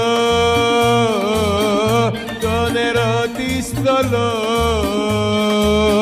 και το στρώμα σκληρό. Καταρχάς, πριν πάμε στην τελείως τελείως ξενιτιά, θέλω να στείλω δύο ωραία χαιρετίσματα που δεν είναι ξενιτιάς. Το ένα είναι στη φίλη Έλενα που μου λέει ότι με ακούει κάθε Παρασκευή απόγευμα στην ποδαρά τη διαδρομή κέντρο Κάραβελ, γυρνώντας από τη δουλειά. Αλλά το αγαπημένο μου είναι το Σάββατο το πρωί. Έχει συζήτηση Γιάννη επί του επεισοδίου επί αυτών που άκουσαν, με τις φίλες της είτε τέτα τέτ στη Λαϊκή Καλλιδρομίου, η ωραιότερη λαϊκή του κόσμου είναι εκεί στην Καλλιδρομίου, είτε με ηχητικά Αθήνα Σαντορίνη. Είστε φανταστικές. Αυτή η κοριτσοπαρέα είναι φανταστική. Επίσης, σε μια φίλη που μας ακούει τα τελευταία δύο επεισόδια, φτιάχνοντας λαμπάδες από μελισσοκέρι για το εργαστήριο, για το μαγαζί τους και εύχομαι, λένε, είχα άλλα τόσα να ακούω. Πραγματικά και εγώ εύχομαι να ήξερα να φτιάχνω λαμπάδες από μελισσοκέρι. Μου ακούγεται πάρα πολύ ενδιαφέρον. Και έχω και ένα μεγάλο φιλί στις Σέρες, στη φίλη μου την Αλεξία και τη γάτα της τη Ρίντα από τον Νυχτερίντα οι οποίε είναι φαντικέ ακροάτριες. Ρίντα, έχω μάθει να γνωρίζει τη φωνή μου. Να κάνω ψ, ψ, ψ, ψ. Για σένα ήταν αυτό τώρα, Ρίντα. Και προχωράμε τώρα στην πραγματική ξενιτιά ξενιτιένια. Καταρχάς, η Ιωάννα από Washington. Έχουμε κατευθείαν την πηγή. Θα φτάσουμε λίγο μετά Αμερική Ιωάννα. Η οποία μας λέει ότι Ελλάδα και είπα είμαστε το ίδιο τσίρκο στην πολιτική. Και συμφωνώ και διαφωνώ. Γιατί το λέω αυτό; Γιατί πριν τον Τραμπ, που εντάξει, κύριε παιδί μου, την άξατε την μπάνκα στον αέρα στην Αμερική, δεν είχατε τόσο όσο έχουμε εμείς. Είχατε κάποιους περιφερειακούς γραφικούλιδες. Δεν είχατε, ρε παιδί μου, στον πυρήνα το βασικό των κυβερνήσεών σας. Λίλα από Εστονία. Μας λέει γατάκια. Ω προς το περίφημο ψηφιακό κράτος που αναφέραμε και τον κύριο Πιερακάκη, έχει δίκιο. Το ξέρεις ότι η Εστονία θεωρείται το ψηφιακό θαύμα της Ευρώπης σίγουρα. Γιατί από το 1992 και 1993 με το που διαλύθηκε η Σοβιετική Ένωση, η Εστονία πήρε μπροστά και αυτή τη στιγμή είναι τα πάντα ψηφιοποιημένα. Λέει δηλαδή ότι στην Ιταλία, ας πούμε, για να ανοίξει μια εταιρεία θέλει 18 μήνες περίπου, να μαζέψει τη χαρτούρα, να σε στέλνουν με πινκ-πόγκο ένας στον άλλον. Στην Εστονία θέλει 15 λεπτά. οτιδήποτε καταθέτεις, ένα παιδί γεννιέται, ρε παιδί μου, ταυτόχρονα ενημερώνονται όλοι οι αρμόδιοι φορείς. Ακόμα και μερικοί που μπορεί να μην σκεφτόσουν εσύ. Είναι το ψηφιακό θαύμα. Λίλα, έχεις απόλυτο δίκιο. Βέβαια, υπάρχει εξήγηση στο ότι εμείς δεν μπορούμε να το κάνουμε, γιατί θεωρητικά η Εστονία από το, η διάλυση της Σοβιετικής Ένωσης και μετά ήταν ένα τόσο δούλη ολοκένουργιο κράτος, που είχατε εκεί ένα φανταστικό ηγέτη που σας πήγε του γρου από το 96, δηλαδή ξεκίνησαν να έχουν τα σχολεία, Γιάννη, υπολογιστές και συνδεδεμένα όλα μεταξύ τους. Δηλαδή το πήγε και σου λέει σε τι είμαστε καλοί. Σε τι μπορούμε να κερδίσουμε τις άλλες χώρες, σε τίποτα. Είμαστε πολύ μικροί, με πολύ χαμηλό κατακεφαλή εισόδημα. Θα γίνουμε, τότε βγήκε και το ίντερνετ, οι καλύτεροι στο ίντερνετ. Και κάπως έτσι έγινε η Εστονία. Πολύ μπακαλίστηκα. Γιώργο, όχι, δεν πρόλαβα να πάω στο Ρέντο, ούτε Κώστα Μάλφη, ζει στο Σορέντο, Γιάννη Γιώργος. Θα το κάνω να ξέρεις, το έχω στο μυαλό μου ένα Μάιο-Ιούνιο. Γιατί τι να πάω στο Αμάλφη χωρίς να έχει ζέστη και καλοκαίρι. Πώς το χαρώ. Δεν θέλω σύννεφα στο Αμάλφι. Νίκη Χρήστο, φιλιά πολλά στο Λονδίνο. Λέω να έρθω εκεί μια βόλτα. Έχω χρόνια να έρθω. Άμα έχετε τίποτα καινούριο ενδιαφέρον, στείλτε μου. Dave από Μίσιγκαν, άκου τώρα τι γίνεται εδώ. Πώς μας ανακάλυψε ο Dave από το Μίσιγκαν που δεν μας λέει την ηλικία του, αλλά θέλω να πιστεύω ότι δεν είναι και 30 χρονών. Πρέπει να είναι πιο μικρός. Μας ακούει η μαμά του, δεν μου λέει το όνομά της. Μας κρυφάκουσε μια φορά αυτό το podcast, του άρεσε και τώρα το ακούει με τους δύο κολλητούς του στο Μίσιγκαν. Dave, μπράβο αγάπη μου, τι να σου πω και σανότερα. Και άφησα να κλείσω με την Άννα η οποία είναι στο Ελσίνκι και μου επισημαίνει ότι ζει στην πιο ευτυχισμένη χώρα του κόσμου αυτή τη στιγμή ηρωνικά, γιατί μου λέει για Έλληνα αυτό που ζούμε εδώ δεν το λες ευτυχία. Αλλά η Φιλανδία είναι όντως πολύ ευτυχισμένος λαός. Μιλάω βέβαια για το World Happiness Report, το έχετε πάρει είδηση, λίγο καιρό πριν βγήκε, που η Φιλανδία είναι η πιο ευτυχισμένη χώρα στον κόσμο. Και όχι τώρα, από το 18 βγαίνει πρώτη συνέχεια. Και θα μου πεις εσύ, ε, γιατί; Λοιπόν, άκου τώρα. Καταρχάς, το θέμα τους στο βασικό είναι ότι ζουν κοντά στη φύση που το θεωρούν μεγάλη πηγή ευτυχίας. Αλήθεια είναι αυτό. Ηρεμείς γαλινεύεις κοντά στη φύση. Αλλά το κλειδί, λένε, στην ευτυχία τους είναι οι χαμηλές, πώς να σου πω τώρα, προσδοκίες τους. Είναι προσγειωμένοι στη ζωή τους. Τι εννοώ; Εσύ μπορεί τώρα να λοκάρει ο Έλληνας, όχι εσύ Γιάννη μου συγκεκριμένα, ότι θες ένα κομπρέσορα στη ζωή. Και ας είσαι ρε παιδί μου με τον κατώτατο βασικό μισθό. Αυτό, εντάξει. Αν δεν πάρεις τον κομπρέσορα στη ζωή, μπορεί να δυστυχήσει. Μπορεί να θέλεις να μένεις σε ένα συμπαθητικό διαμέρισμα, αλλά να λες γιατί δεν μένω, δεν ξέρω, σε μια βίλα 200 τετραγωνικά. Μπορεί να λες ότι εγώ αυτή τη στιγμή κάνω αυτή τη δουλειά, αλλά θα ήθελα πολύ να γίνω, δεν ξέρω, να βρω μια εταιρεία και να κάνω άπειρα λεφτά. Έχουμε κάπως άλλου τύπου απαιτήσεις από τη ζωή, οι οποίες είναι τοπικές, τις οποίες δεν τις φτάνουμε ποτέ και καταλήγουμε δυστυχισμένοι. Η Φιλανδία είναι πολύ πιο ολιγαρκή, λοιπόν, πολύ πιο προσγειωμένη. Και μάλιστα είναι η πρώτη χρονιά που αποφάσισαν να μας μάθουν και να μας κάνουν masterclass στο πώς να είμαστε Φιλανδοί. Να ανακαλύψουμε το Φιλανδό που βρίσκεται μέσα μας. Έχει λήξει η διορία, να μπείτε στο visitfinland.com όπου μπορούσες να δηλώσεις συμμετοχή και αυτοί θα διαλέξουν 10 τυχερούς και με έξοδα του κράτους του Visit Finland θα τους πάνε στη Φιλανδία σε ένα πάρα πολύ ωραίο θέρετρο παραλίμνιο και θα τους δείξουν πώς οι Φιλανδοί είναι ευτυχισμένοι με τη φύση, με workshops για ταπεινότητα και προσγειωμένο τρόπο ζωής και το καθεξής. Και άμα δεν σας έχει διαλέξει το Visit Finland, δεν θέλω να μου εγχώνεστε και θέλετε να μάθετε πώς να είστε Φιλανδοί, το καλοκαίρι θα ανεβάσουν όλο αυτό το masterclass online. Γιατί όμως μπορούν να τα κάνουν όλα αυτά, Γιάννη μου; Να είναι προσγειωμένοι, ας πούμε. Γιατί αυτό το World Happiness Report πρώτα μελετάει και κάτι άλλο, πολύ βασικό το κράτος, πώς λειτουργεί το κράτος σε σχέση με τους πολίτες, σε σχέση με την κοινωνική υποστήριξη, με την υγεία, με το εισόδημα, με την ελευθερία, με τη γενεοδορία και, εδώ θέλω την προσοχή σου, με την απουσία διαφθοράς. Αφού λοιπόν το κράτος είναι έτσι και νιώθουν φροντισμένοι, νιώθουν μια μέρημνα από το κράτος τους, οι πολίτες της Φιλανδίας είναι το προκειμένο, έχουν και το περιθώριο να ζουν ήρεμα, να μην έχουν υπερβολικές απαιτήσεις και να ζουν κοντά στη φύση. Τι έχουμε από όλα αυτά εδώ, Γιάννη μου, τίποτα δεν έχουμε, Γιάννη μου. Οπότε δεν πειράζει όσο ονειρεύεσαι και κομπρέσορες, αφού του ή άλλου δεν έχεις και τίποτα από τα άλλα. Βέβαια δεν είμαστε σε τραγική μοίρα. Μάλιστα θέλω να σου πω ότι ανεβήκαμε 10 μονάδες από πέρσι. Είμαστε στη θέση 58, ενώ ήμασταν στη θέση 67 πιο παλιά. Καταλαβαίνετε ότι στον αντίποδα της Φιλανδίας, δηλαδή οι λιγότερο ευτυχισμένες χώρες, είναι χώρες όπως είναι το Κονγκό, η Σιέρα Λεόνε και κάποιες άλλες τέτοιες χώρες. Φεύγω τώρα όμως από το bright side of life. By the way, ευτυχία δεν είναι, θα το πω εδώ, το έχουμε πει πολλές φορές, να λέτε σε κάποιον να σκέφτεσαι θετικά. Να δεις τη θετική πλευρά του πράγματος.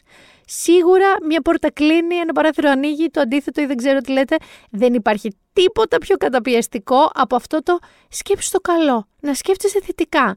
Δεν χρειάζεται να σας πει κάποιος να σκέφτεσαι θετικά, όπως και να σας λέει ηρέμησε ενώ δεν είσαι ήρεμος. Ρε παιδί μου, έχεις ακούσει έναν άνθρωπο να ηρεμεί. Άμα του πει κάποιος, έλα, ηρέμησε. Ηρέμησε λίγο. Έλα, αλήθεια, εσένα περίμενα να μου το πεις, να, ηρέμησα. Όχι λοιπόν στην τοξική υπερθετικότητα. Με το προσγειωμένο των Φιλανδών το ακούω και έχουν ένα δίκιο στο πώς σκέφτονται και τι περιμένουν από τη ζωή τους. Και ότι είναι χαρούμενοι με μια καλή ζωούλα, με φίλους, με την υγεία τους, με τους συγγενείς τους. Είναι μια χαρά με αυτό. Και ξέρετε κάτι, θα το δείτε αν είστε νεότεροι από μένα, γιατί εγώ είμαι πια 49, ότι εκεί οδεύει σταδιακά. Δεν είναι κλισέ, αλλά η αλήθεια είναι ότι μεγαλώνοντας εκτιμάς πάρα πολύ την υγεία και τη δική σου και των φίλων σου και των συγγενών σου και εκτιμάς και τη σχέση σου αυτές τις σχέσεις ζωής που έχεις και εκτιμάς ήρεμες στιγμές, χαλαρές στιγμές και δεν έχεις ρε παιδί μου παρανοϊκές απαιτήσεις, ειδικά πλούτου και υλικών αγαθών. Είναι μια σοφία που σου έρχεται σταδιακά στη ζωή και ειδικά αν δεν έχεις καταφέρει εδώ προσπαθείς να πληρώσεις ένα ενίκιο γιατί δεν βγαίνεις μάνα μου με τα λεφτά που παίρνεις, φυσικά όλα τα άλλα περιτεύουν. Και επειδή πολύ φιλοσόφησα, είναι νομίζω ώρα για αντίβαρο. Κώστας Μοναχός. Είμαι τρελός και ό,τι θέλω κάνω και δεν με πιάνει και κανένας νόμος Είμαι τρελός και ό,τι μ' αρέσει κάνω Εγώ είμαι ο παράνομος, εγώ είμαι κι ο νόμος Γιάννη συνέβη. Πόσα χρόνια του παλεύουμε, συνέβη. Ο Τραμπ, το γαριδάκι μας, εμφανίστηκε σε ένα δικαστήριο λοιπόν του Μανχάταν Πήρε το αεροπλανάκι του από τη Φλόριδα και πήγε στη Νέα Υόρκη και εμφανίστηκε σε αυτό το δικαστήριο. Το απήγγειλαν τις κατηγορίες του, 34 στον αριθμό. Βγήκαν οι φωτογραφίες. Δεν φορούσε πορτοκαλί. Δεν φορούσε που θα κομποζάριζε τόσο ωραία με το προσωπάκι του που είναι και αυτό πορτοκαλί και τα μαλάκια του που είναι σχεδόν πορτοκαλί. Φορούσε το κοστούμι του και τον άφησαν ελεύθερο, χωρίς εγγύηση, μέχρι το Δεκέμβριο που θα δικαστεί. Ωραία, γιατί θα δικαστεί το Δεκέμβριο για αυτά τις 34 κατηγορίες. Ο πρόεδρος, πριν τον αφήσει, ο πρόεδρος του δικαστηρίου, του είπε ότι δεν σας απαγορεύω να τοποθετηθείτε δημόσια για αυτή την υπόθεση, αρκεί να μην είναι μπριστικέ οι δηλώσεις σας, γιατί τότε θα αναγκαστώ να επανεξετάσω. Τι έκανε το γαριδάκι, Γιάννη μου; Η πρώτη του δήλωση, ρε παιδί μου, αφού του είπε ο πρόεδρος του δικαστηρίου, μην είσαι εμπριστικός, ρε φίλε, ήταν να πει ότι με πολεμάνε, ότι αυτή η δίκη έχει πολιτικό πρόσημο και προσπαθούν να με θυμώσουν για να μην τα πάω καλά ή να μην πάω και καθόλου στις επόμενες προεδρικές εκλογές των ΗΠΑ. Είναι σαν να ντούπανε βγες και βρεις το δικαστήριο και τα πάντα όλα. Θέλω να σας πω εδώ ένα fun fact. Ο προηγούμενος πρόεδρος Γιάννη που έχει συλληφθεί, ένας είναι ακόμα που έχει συλληφθεί, με κατηγορίες και έχει βρεθεί ένοχος ρε παιδί μου, στη ΣΥΠΑ. Είναι ο Οδυσσέας Γκραντ, το 1872, Ουλής λέγεται, δηλαδή Οδυσσέας είναι, το 1872 γιατί λες, παραβίαση ορίου ταχύτητας με κάρο.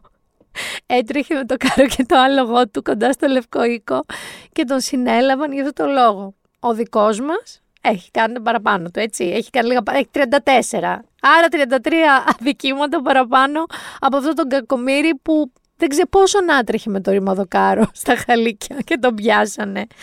Παραποίησε συγκεκριμένο δικός μας, να δούμε τι έκανε το γαριδάκι μας. Παραποίησε κάποια εταιρικά οικονομικά αρχεία.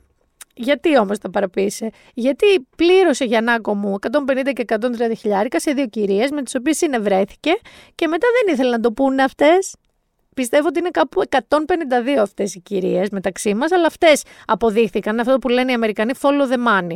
Τα λεφτά λοιπόν, το να ακολουθήσεις τα λεφτά, βγήκαν στη Stormy Daniels, γιατί βέβαια η μία από τις δύο κυρίες είναι και pornostar και η άλλη είναι μία αόρατη ακόμα, σας λέω. Δεν την έχουν εντοπίσει τα αμερικανικά μέσα και λένε ότι αυτό μπορεί να είναι ακόμα πιο τζιζ από τη Stormy Daniels που λίγο πολύ το ξέραμε. Φυσικά έξω από το δικαστήριο ήταν πάρα πάρα πολύ οπαδοί του Τραμπ. Γιάννη, το νέο πανό σε αυτή την εποχή Τραμπ ήταν Trump or Death. από τους οπαδούς του και όταν ένας δημοσιογράφος ρώτησε έναν που το κρατούσε τι εννοείς Trump or death, είπε ή Τραμπ ή θάνατος, αλλά όχι απαραίτητο ο δικός μου θάνατος, μπορεί να εννοώ το δικό σου θάνατο. Γατώνει ο οπαδός Τραμπ. Θέλω βέβαια να σας πω ότι υπάρχει μια φανταστική φωτογραφία που δείχνει ότι οι ρεπόρτερ και οι φωτορεπόρτερ, οι μαζεμένοι έξω από το δικαστήριο, ήταν περισσότεροι από τους οπαδούς του Τραμπ που δεν ήταν λίγοι. Και αυτό το καταλαβαίνω γιατί σας λέω ότι μετά τον καημένο τον Γκραντ και το κάρο του, ο Τραμπ είναι ο πρώτος στην ουσία πρόεδρος των ΗΠΑ που κανονικότατα διώκεται ποινικά, δικαστήρια, φυλάκες ίσως το Δεκέμβριο κτλ. Έχουμε όμως και εξωτικά φρούτα, γιατί αν έχει κάτι ο Ντόναλτ, εκτός τώρα από 34 κατηγορίες εις βάρος του, ε, έχει πάρα πολύ εξωτικά φρούτα από αδούς. Πάρα πολύ. Δυσκολεύτηκα τρομερά, μόνη μου το έκανα τώρα αυτό τα βραβεία, για να σας βάλω μόνο ένα. Ένα. Και διάλεξα την αγαπητή μου Μάρτζορι Τέιλορ Γκριν, ρεπουμπλικάνα και αυτή, στο Κογκρέσο είναι, από την Τζόρτζια ερχόμενη, η οποία Γιάννη μου με τι παρομοίασε θέλω να μου πεις αν μπορείς να φανταστείς τον Τραμπ, με ποιους. Είπε ότι πολλές σημαντικές προσωπικότητες του πλανήτη έχουν συλληφθεί από σάπια συστήματα.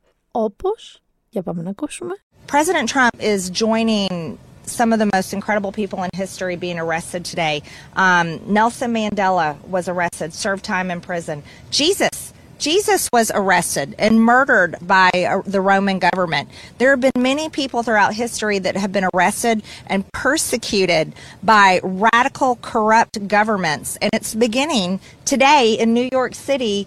Um, and I just can't believe it's happening, but I'll always support him. He's done nothing wrong. Φυσικά. Ο Νέλσον Μαντέλα και ο Ιησούς είναι ένα και το αυτό με το γαριδάκι. Εννοείται. Δηλαδή, αν είναι δυνατόν να μην βλέπει κάποιο το συσχετισμό Ιησού με Ντόναλτ Τραμπ και Νέλσον Μαντέλα. Αγαπημένη. Είναι το πιο ωραίο που βρήκα. Η Μελάνη απ' την άλλη, την είδες πουθενά. Ούτε στο δικαστήριο ήτανε. Και μετά που πήρε το αεροπλανάκι του πίσω στη Φλόριντα, σε αυτή την έπαυλη την περίφημη τη Μάρα Λάγκο, που του βρήκανε και κάτι απόρριτα έγγραφα του κράτους που τα είχε πάρει μαζί του φεύγοντας. Λοιπόν, εκεί έχει μια αίθουσα χορού τέλος πάντων, η οποία είναι στις Βερσαλίες. Πολύ πιο kids, αλλά στι Βερσαλίες. Εκεί λοιπόν μετά, αφού πήγε στο δικαστήριο και του είπανε τις κατηγορίες, πήγε εκεί και έβγαλε ένα λόγο, κάνανε μια παρτάρα. Η Μελάνια, παιδιά, δεν ήταν πουθενά. Και θα μου πεις, OK, okay, γιατί να τον στηρίξει στο δικαστήριο ενώπιον δισεκατομμυρίων σχεδόν ρεπόρτερ και καμερών, δηλαδή να λένε στον άντρα της παρουσία δική της ότι μαζί, ενώ ήταν μαζί της, την κεράτωσε με μία πορνοστάρ και της έδωσε και 150.000 δολάρια να μιλήσει και με μία άλλη γυναίκα για τους ίδιους λόγους. Ούτε εγώ θα πήγαινα στη θέση της. Αλλά δεν πήγε ούτε στο πάρτι. Ούτε η κόρη του Ιβάνκα πήγε. Πήγαν όμως η γη του, ε οι Λεβέντες, αυτά τα δύο τα παιδάκια εκεί, αυτός ο υπέροχος που τη μέρα του Καπιτολίου που κάνανε τον ντου, έκανε πλακίτσα σε κάτι τέντες απ' έξω και το είχε κάνει κάπως το είχε σπρώξει να γίνει αυτό το ντου στο Καπιτόλιο. Πάντως η Μελάνια, παιδιά, νομίζω ότι αυτές οι φήμες περί χωρισμού, διαζυγίου και φυλακισμένης πριγκίπισσας, εδώ θα γελάσω γιατί ξέρει πάρα πάρα πολύ καλά τι ψώνιζε, γαριδάκι ψώνιζε. Δεν είναι ότι ήταν πριν ένας φανταστικός γλυκούλης, γλυκούλης άντρας και ξαφνικά έγινε ο Τραμπ. Ήταν και πριν. Αλλά η αλήθεια είναι ότι τώρα ρε παιδί μου ο κόμπος έχει φτάσει στο χτένι. Να πεταχτούμε λίγο και στην αγάπη μου, να αφήσουμε λίγο το μαραλάγκο. Πάμε λίγο, πάμε λίγο ήλον. Δεν πρέπει να περνάει καλά ο ήλον, καθόλου. Δεν περνάει καλά σίγουρα. Βγήκε η λίστα Forbes με τους πιο πλούσιους ανθρώπους στον κόσμο. Πάντα, τι παίζονταν εκεί Γιάννη μου, Ήλον, Μπέζο της Amazon, Gates λίγο πιο παλιά και Warren Buffett. Άλλος ένας Αμερικανός έτσι υπερ τρισεκατομμυριούχος, δεν ξέρω, γκαζίλιονερ. Και τι έγινε Γιάννη μου τώρα; Άκου να δεις. Πήρε κεφάλι ένας Γάλλος. Όχι οποιοδήποτε βέβαια Γάλλος. Είναι ο Μπερνάρ Αρνό. Σου λέει κάτι, δεν σου λέει τίποτα. Άμα σου πω LVMH, σου λέει κάτι, δεν σου λέει τίποτα.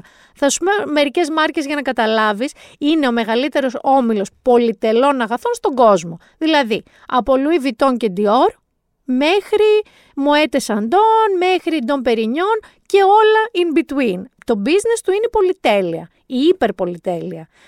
Και επίσης η πιο πλούσια γυναίκα είναι πάλι Γαλλίδα. Οι Γάλλοι το πήρανε αυτή τη φορά. Η οποία είναι βέβαια η Φρανσουάζ Μπετανκούρ, είναι η κληρονόμος του ομίλου Λορεάλ. Και ξέρεις τι σκέφτομαι. Ο Ήλον Συχαίνεται να είναι δεύτερος για οποιονδήποτε λόγο. Αλλά τέλος πάντων, αλλιώς είναι να έχεις απέναντί σου τον Τζεφ Μπέζος και να πεις θα τον πατήσω κάτω.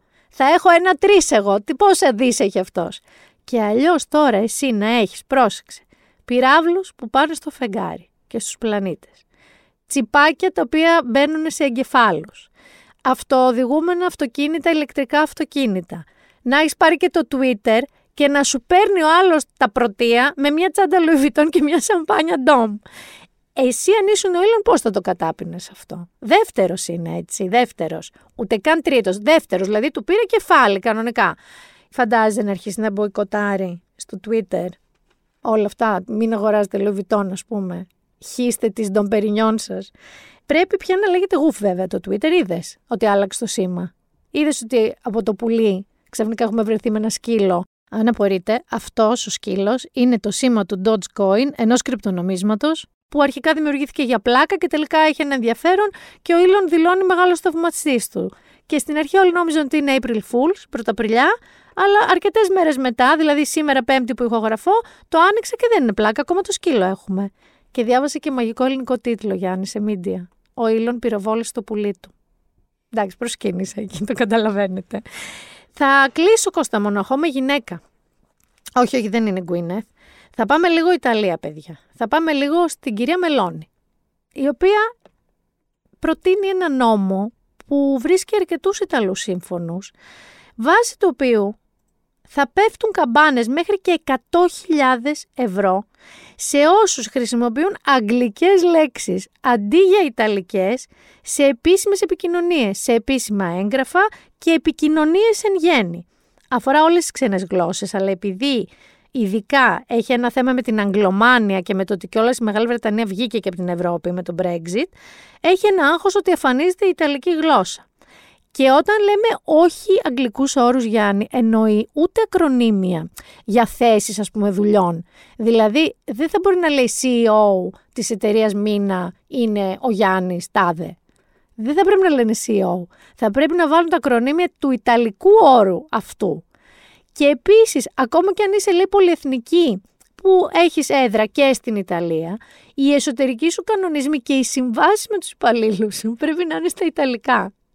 Και σε να μην φτάνει αυτό σου και καλύτερο. Θα φτιαχτεί λέει, μια επιτροπή από το Υπουργείο Πολιτισμού με τι στόχο; Τη σωστή χρήση της Ιταλικής γλώσσας και προφοράς σε διαφήμιση, μίντια, σχολεία, εμπόριο. Και εδώ θέλω να σας πω, επειδή είστε πολλοί αυτοί, που είναι λάθος, δεν λέγεται μπρουσέτα, λέγεται μπρουσκέτα. Αν λοιπόν για κάποιο λόγο είστε εκεί και λέτε μπρουσέτα την μπρουσκέτα, παίζει και να φάτε πρόστιμο. Και by the way, βάλανε και υποψηφιότητα της Ιταλικής κουζίνας στην UNESCO για να αποτελέσει ξέρεις, μνημείο με προστασίας από την UNESCO η Ιταλική κουζίνα. Θέλω να σου πω ότι εδώ είμαι πάρα μα πάρα πολύ σύμφωνη. Και κυρία Μελώνη, σας έχω βρει το τέλειο κομμάτι Ιταλικό να σας αφιερώσω. Πάμε να ακούσουμε Ρενάτο Καροζόνε.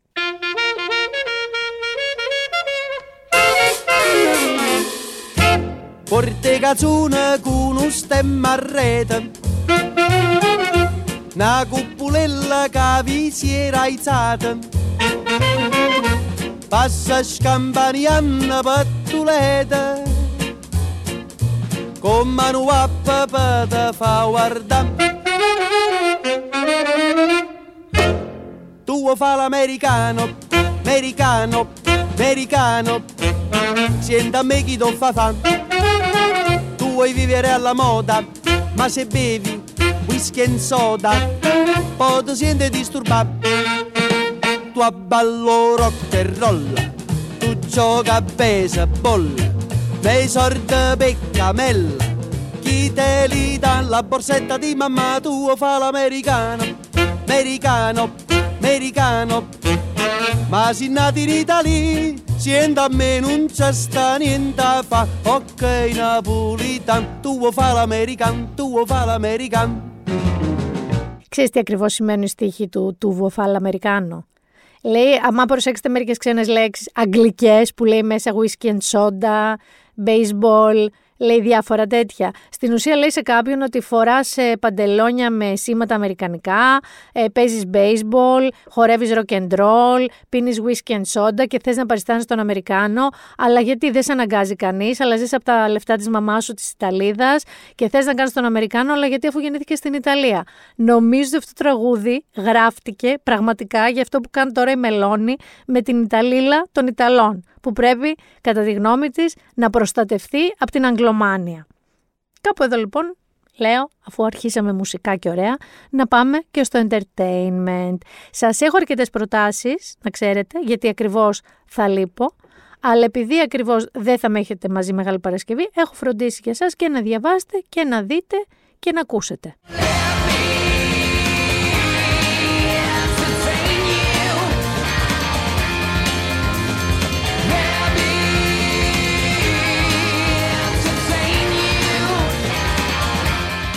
Ξεκινάω με σειρές.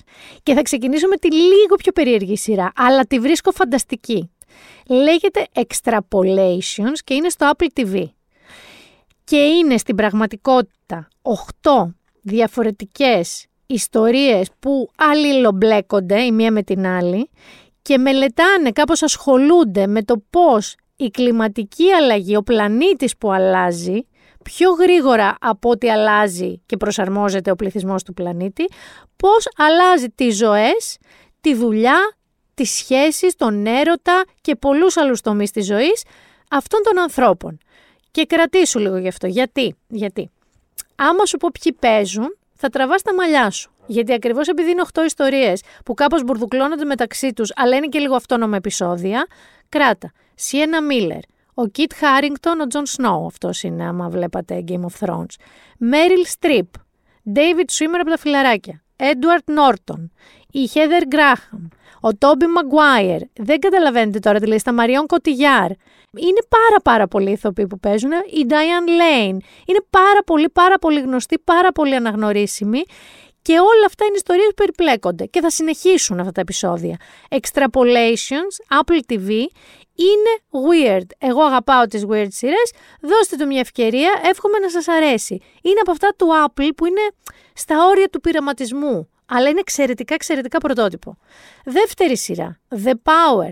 Σας την είχα αναφέρει τον προηγούμενο μήνα ότι θα ερχόταν και ήρθε. Είναι στο Prime, στηρίζεται στο καταπληκτικό, σας το είχα πει και τότε, βιβλίο της Naomi Alderman, ε, ήταν εννοείται στα bestsellers του New York Times για πάρα πολλούς μήνες. Ε, υπάρχει στα ελληνικά από τις εκδόσεις οξύ και λέγεται «Η δύναμη». Το βιβλίο αυτό πραγματεύεται στην πραγματικότητα ένα σύμπαν σαν το δικό μας, με τη μόνη διαφορά ότι τα νεαρά κορίτσια, τα teenagers και τα post-teenagers, αναπτύσσουν μια περίεργη δύναμη, γι' αυτό λέγεται The Power. Και είναι δυτή η σημασία της, γιατί The Power λέμε και την ενέργεια, τον ηλεκτρισμό.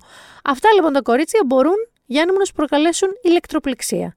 Αυτό μπορεί να οδηγήσει, δεν ξέρω, σε δολοφονίες, μπορεί να οδηγήσει στο να κερδίσει τον άντρα που ποθεί και ερωτεύεται με το να το κάνει μια ηλεκτροπληξία να του βρίσκεται και φυσικά αλλάζει τελείως τους συσχετισμούς δυνάμεων σε όλο τον πλανήτη. Το Νικολέτ πρωταγωνίστρια, Amazon Prime, να σας πω ότι έχω δει μόνο ένα επεισόδιο, μου έχει φανεί πολύ καλά αποδομένο το βιβλίο, γιατί το βιβλίο θεωρώ ότι είναι το πιο αγαπημένα μου που έχω ποτέ διαβάσει. Είναι sci-fi αλλά και όχι. Η Margaret Atwood, η οποία έχει γράψει το περίφημο Handmaid's Tale μεταξύ άλλων, αλλά είναι η πιο έτσι φεμινίστρια συγγραφέας που στηρίζει τα δικαιώματα των γυναικών και την καταπίεση των γυναικών, γράφει γι' αυτό. Ε, θεωρεί ότι αυτό το βιβλίο είναι από τα ωραιότερα που έχει διαβάσει ποτέ. Δύσκολο το task, παρά την Toni Collette, να πάρει μια συνδρομητική πλατφόρμα streaming ένα τέτοιο βιβλίο και να το κάνει σειρά. Μου φαίνεται so far ότι το πάει πάρα πολύ καλά, αλλά κρατάω μια πισινή.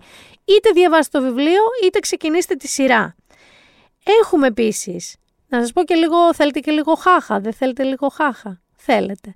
Διότι έχουμε και αυτό το πολύ φάγωμα που μετά θες κάτι εύπεπτο να δεις, λίγο να γλαρώσεις. Έχουμε το καταπληκτικό Murder Mystery 2. Δηλαδή, Adam Sandler, Jennifer Aniston, το θυμάσαι το πρώτο; Που αναγκαστήκαν να λύσουν ένα, μια δολοφονία. Ένα, είναι παντρεμένοι. Αυτοί λοιπόν τώρα στο 2 έχουν γίνει ιδιωτικοί detective κανονικά και προσπαθούν κάπως, παιδί μου, να τα βγάλουν πέρα με το καινούριο τους γραφείο. Να το κάνουν γνωστό, να λύσουν υποθέσεις και η υπόθεση που λύνουν λοιπόν απαγάγουν ένα μαχαραγιά από τον υπερχλειδάτο γάμο του και αυτοί προσπαθούν να τον βρουν, να τον σώσουν, να τον φέρουν πίσω.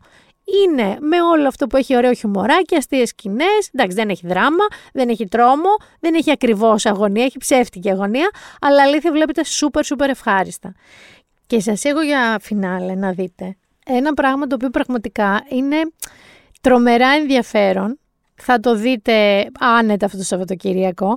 Ρε παιδί μου, έχει τύχει για να σε κλείσει κάποιος στο δρόμο με το αυτοκίνητο και εκείνη να σου ανέβει το αίμα στο κεφάλι, να είναι μια κακή μέρα. Και να γίνεις και λίγο, ξέρεις, να έχει και λίγο τζέρτζελο με τον άλλον οδηγό. Σε όλους μας έχει συμβεί. Κάποιοι είστε και λίγο πιο έντονοι και βίαιοι από κάποιους άλλους. Κάποιοι είμαστε λίγο πιο με ένα χεράκι, ένα κούνημα χεριού και φεύγουμε. Αυτό ακριβώς συνέβη και στο Beef, αυτή τη σειρά του Netflix που πρωταγωνιστεί ο Στίβεν Γέουν, ο οποίος ήταν για τους περισσότερους τον θυμάστε από το Walking Dead, αλλά έπαιζε και στο Μινάρι που πήρε Όσκαρ η ταινία, και μια πολύ γνωστή stand-up comedian που έχει τα stand-up της στο Netflix, η Ali Wong. Λοιπόν, είναι λοιπόν δύο τύποι, ένας άντρας και μια γυναίκα, με τελείως διαφορετικά backgrounds κοινωνικό-οικονομικά, που ζουν μια τέτοια στιγμή.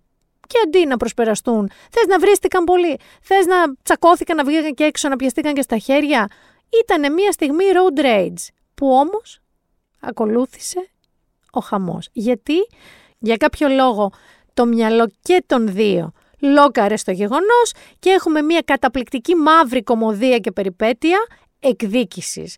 Γιατί ούτε ο ένας ούτε ο άλλος το ξεχνάει. Και πραγματικά είναι απολαυστικοί αυτοί οι δύο, οπότε σημειώστε το Beef στο Netflix.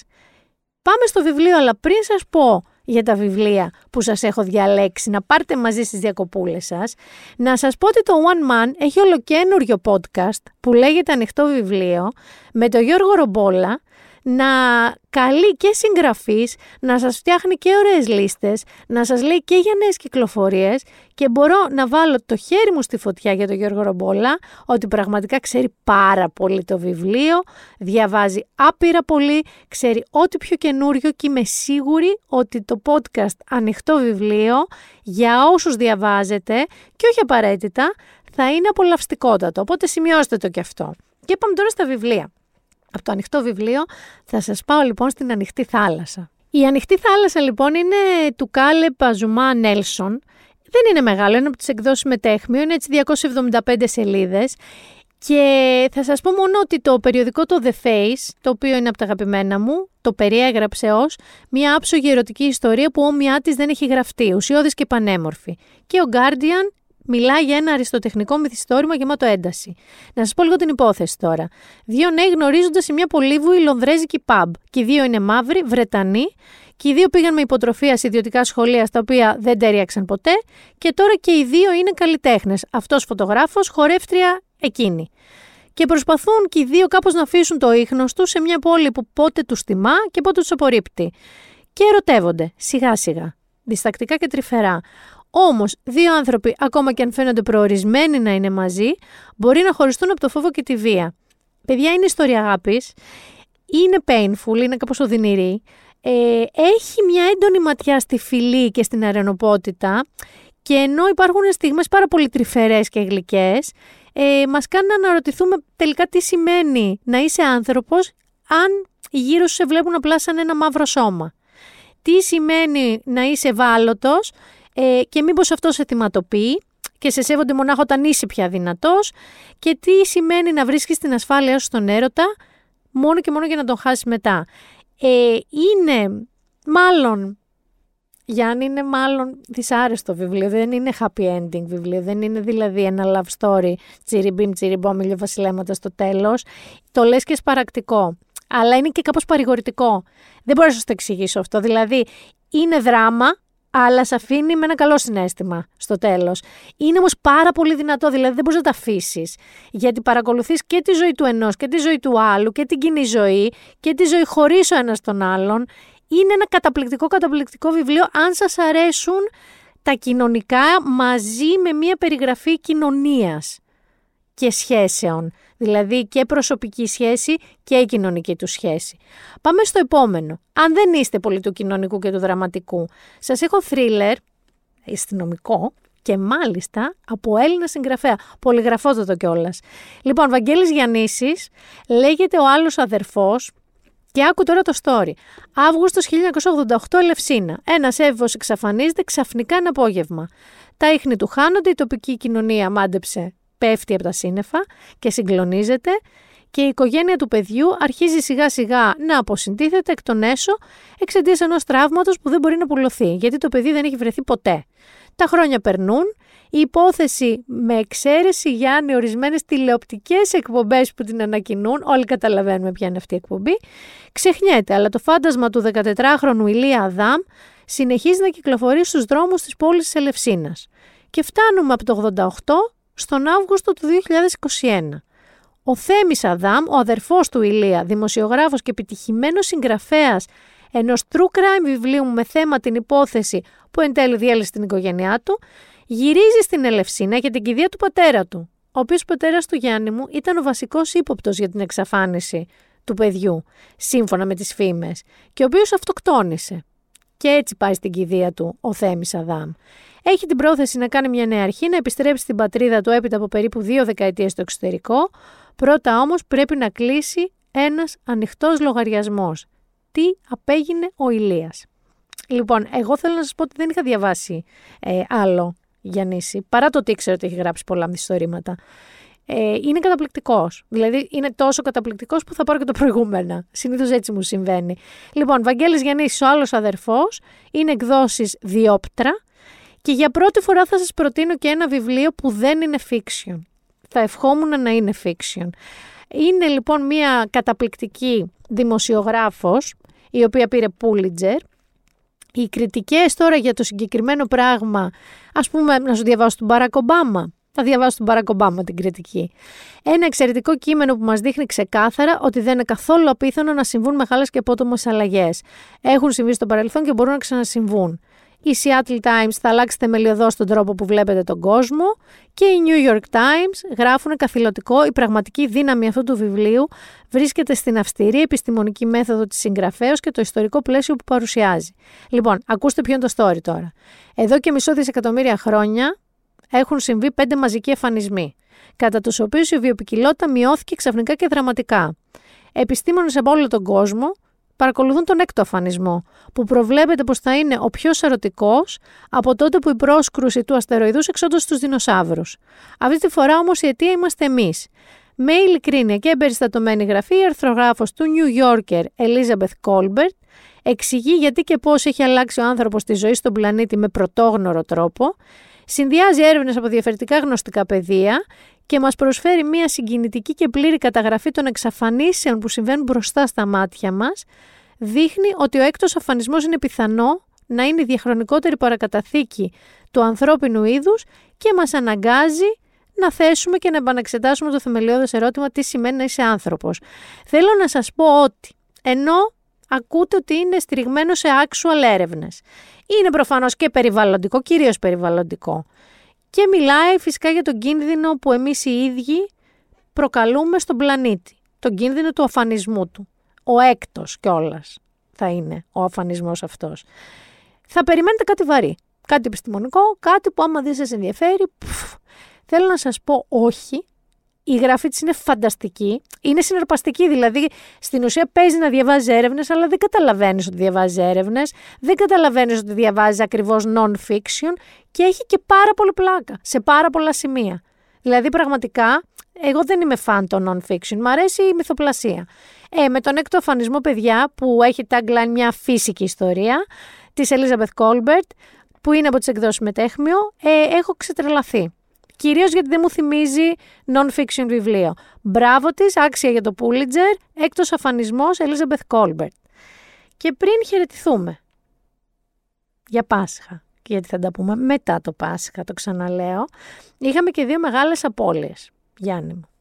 Ο ένας είναι πάρα πολύ αγαπημένος μου, είναι ο περίφημος ο Ιάπωνας πρωτοπόρος συνθέτης, οσκαρικός, έχει πάρει Όσκαρ, αλλά είναι ένας καταπληκτικός συνθέτης και για μένα ένας από τους πέντε πιο καλοντημένους ανθρώπους στον πλανήτη ever στην ιστορία είναι ο Ιάπωνας ο Ριουίτσι Σακαμότο.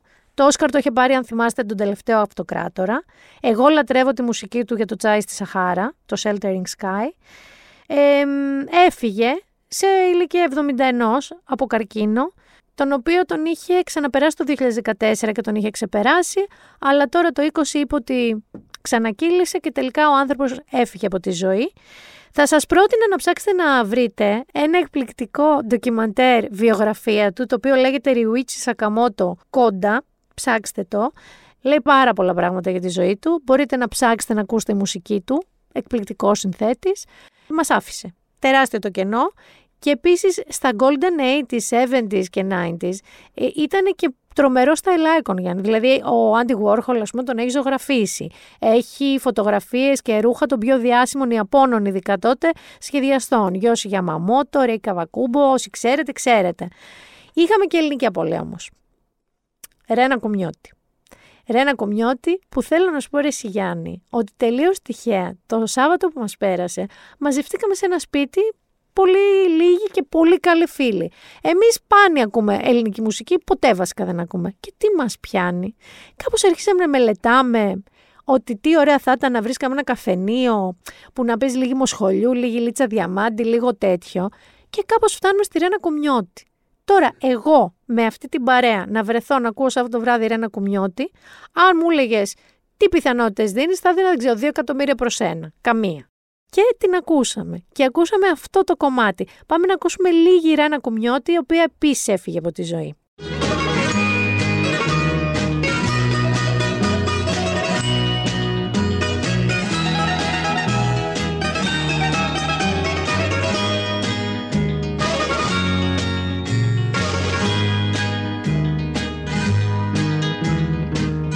Σαν χελιδονάκι στο μπαλκόνι μου. Γύρεψε στην πρώτη σου φωλιά Γύρε να πλαγιάσεις στο σεντόνι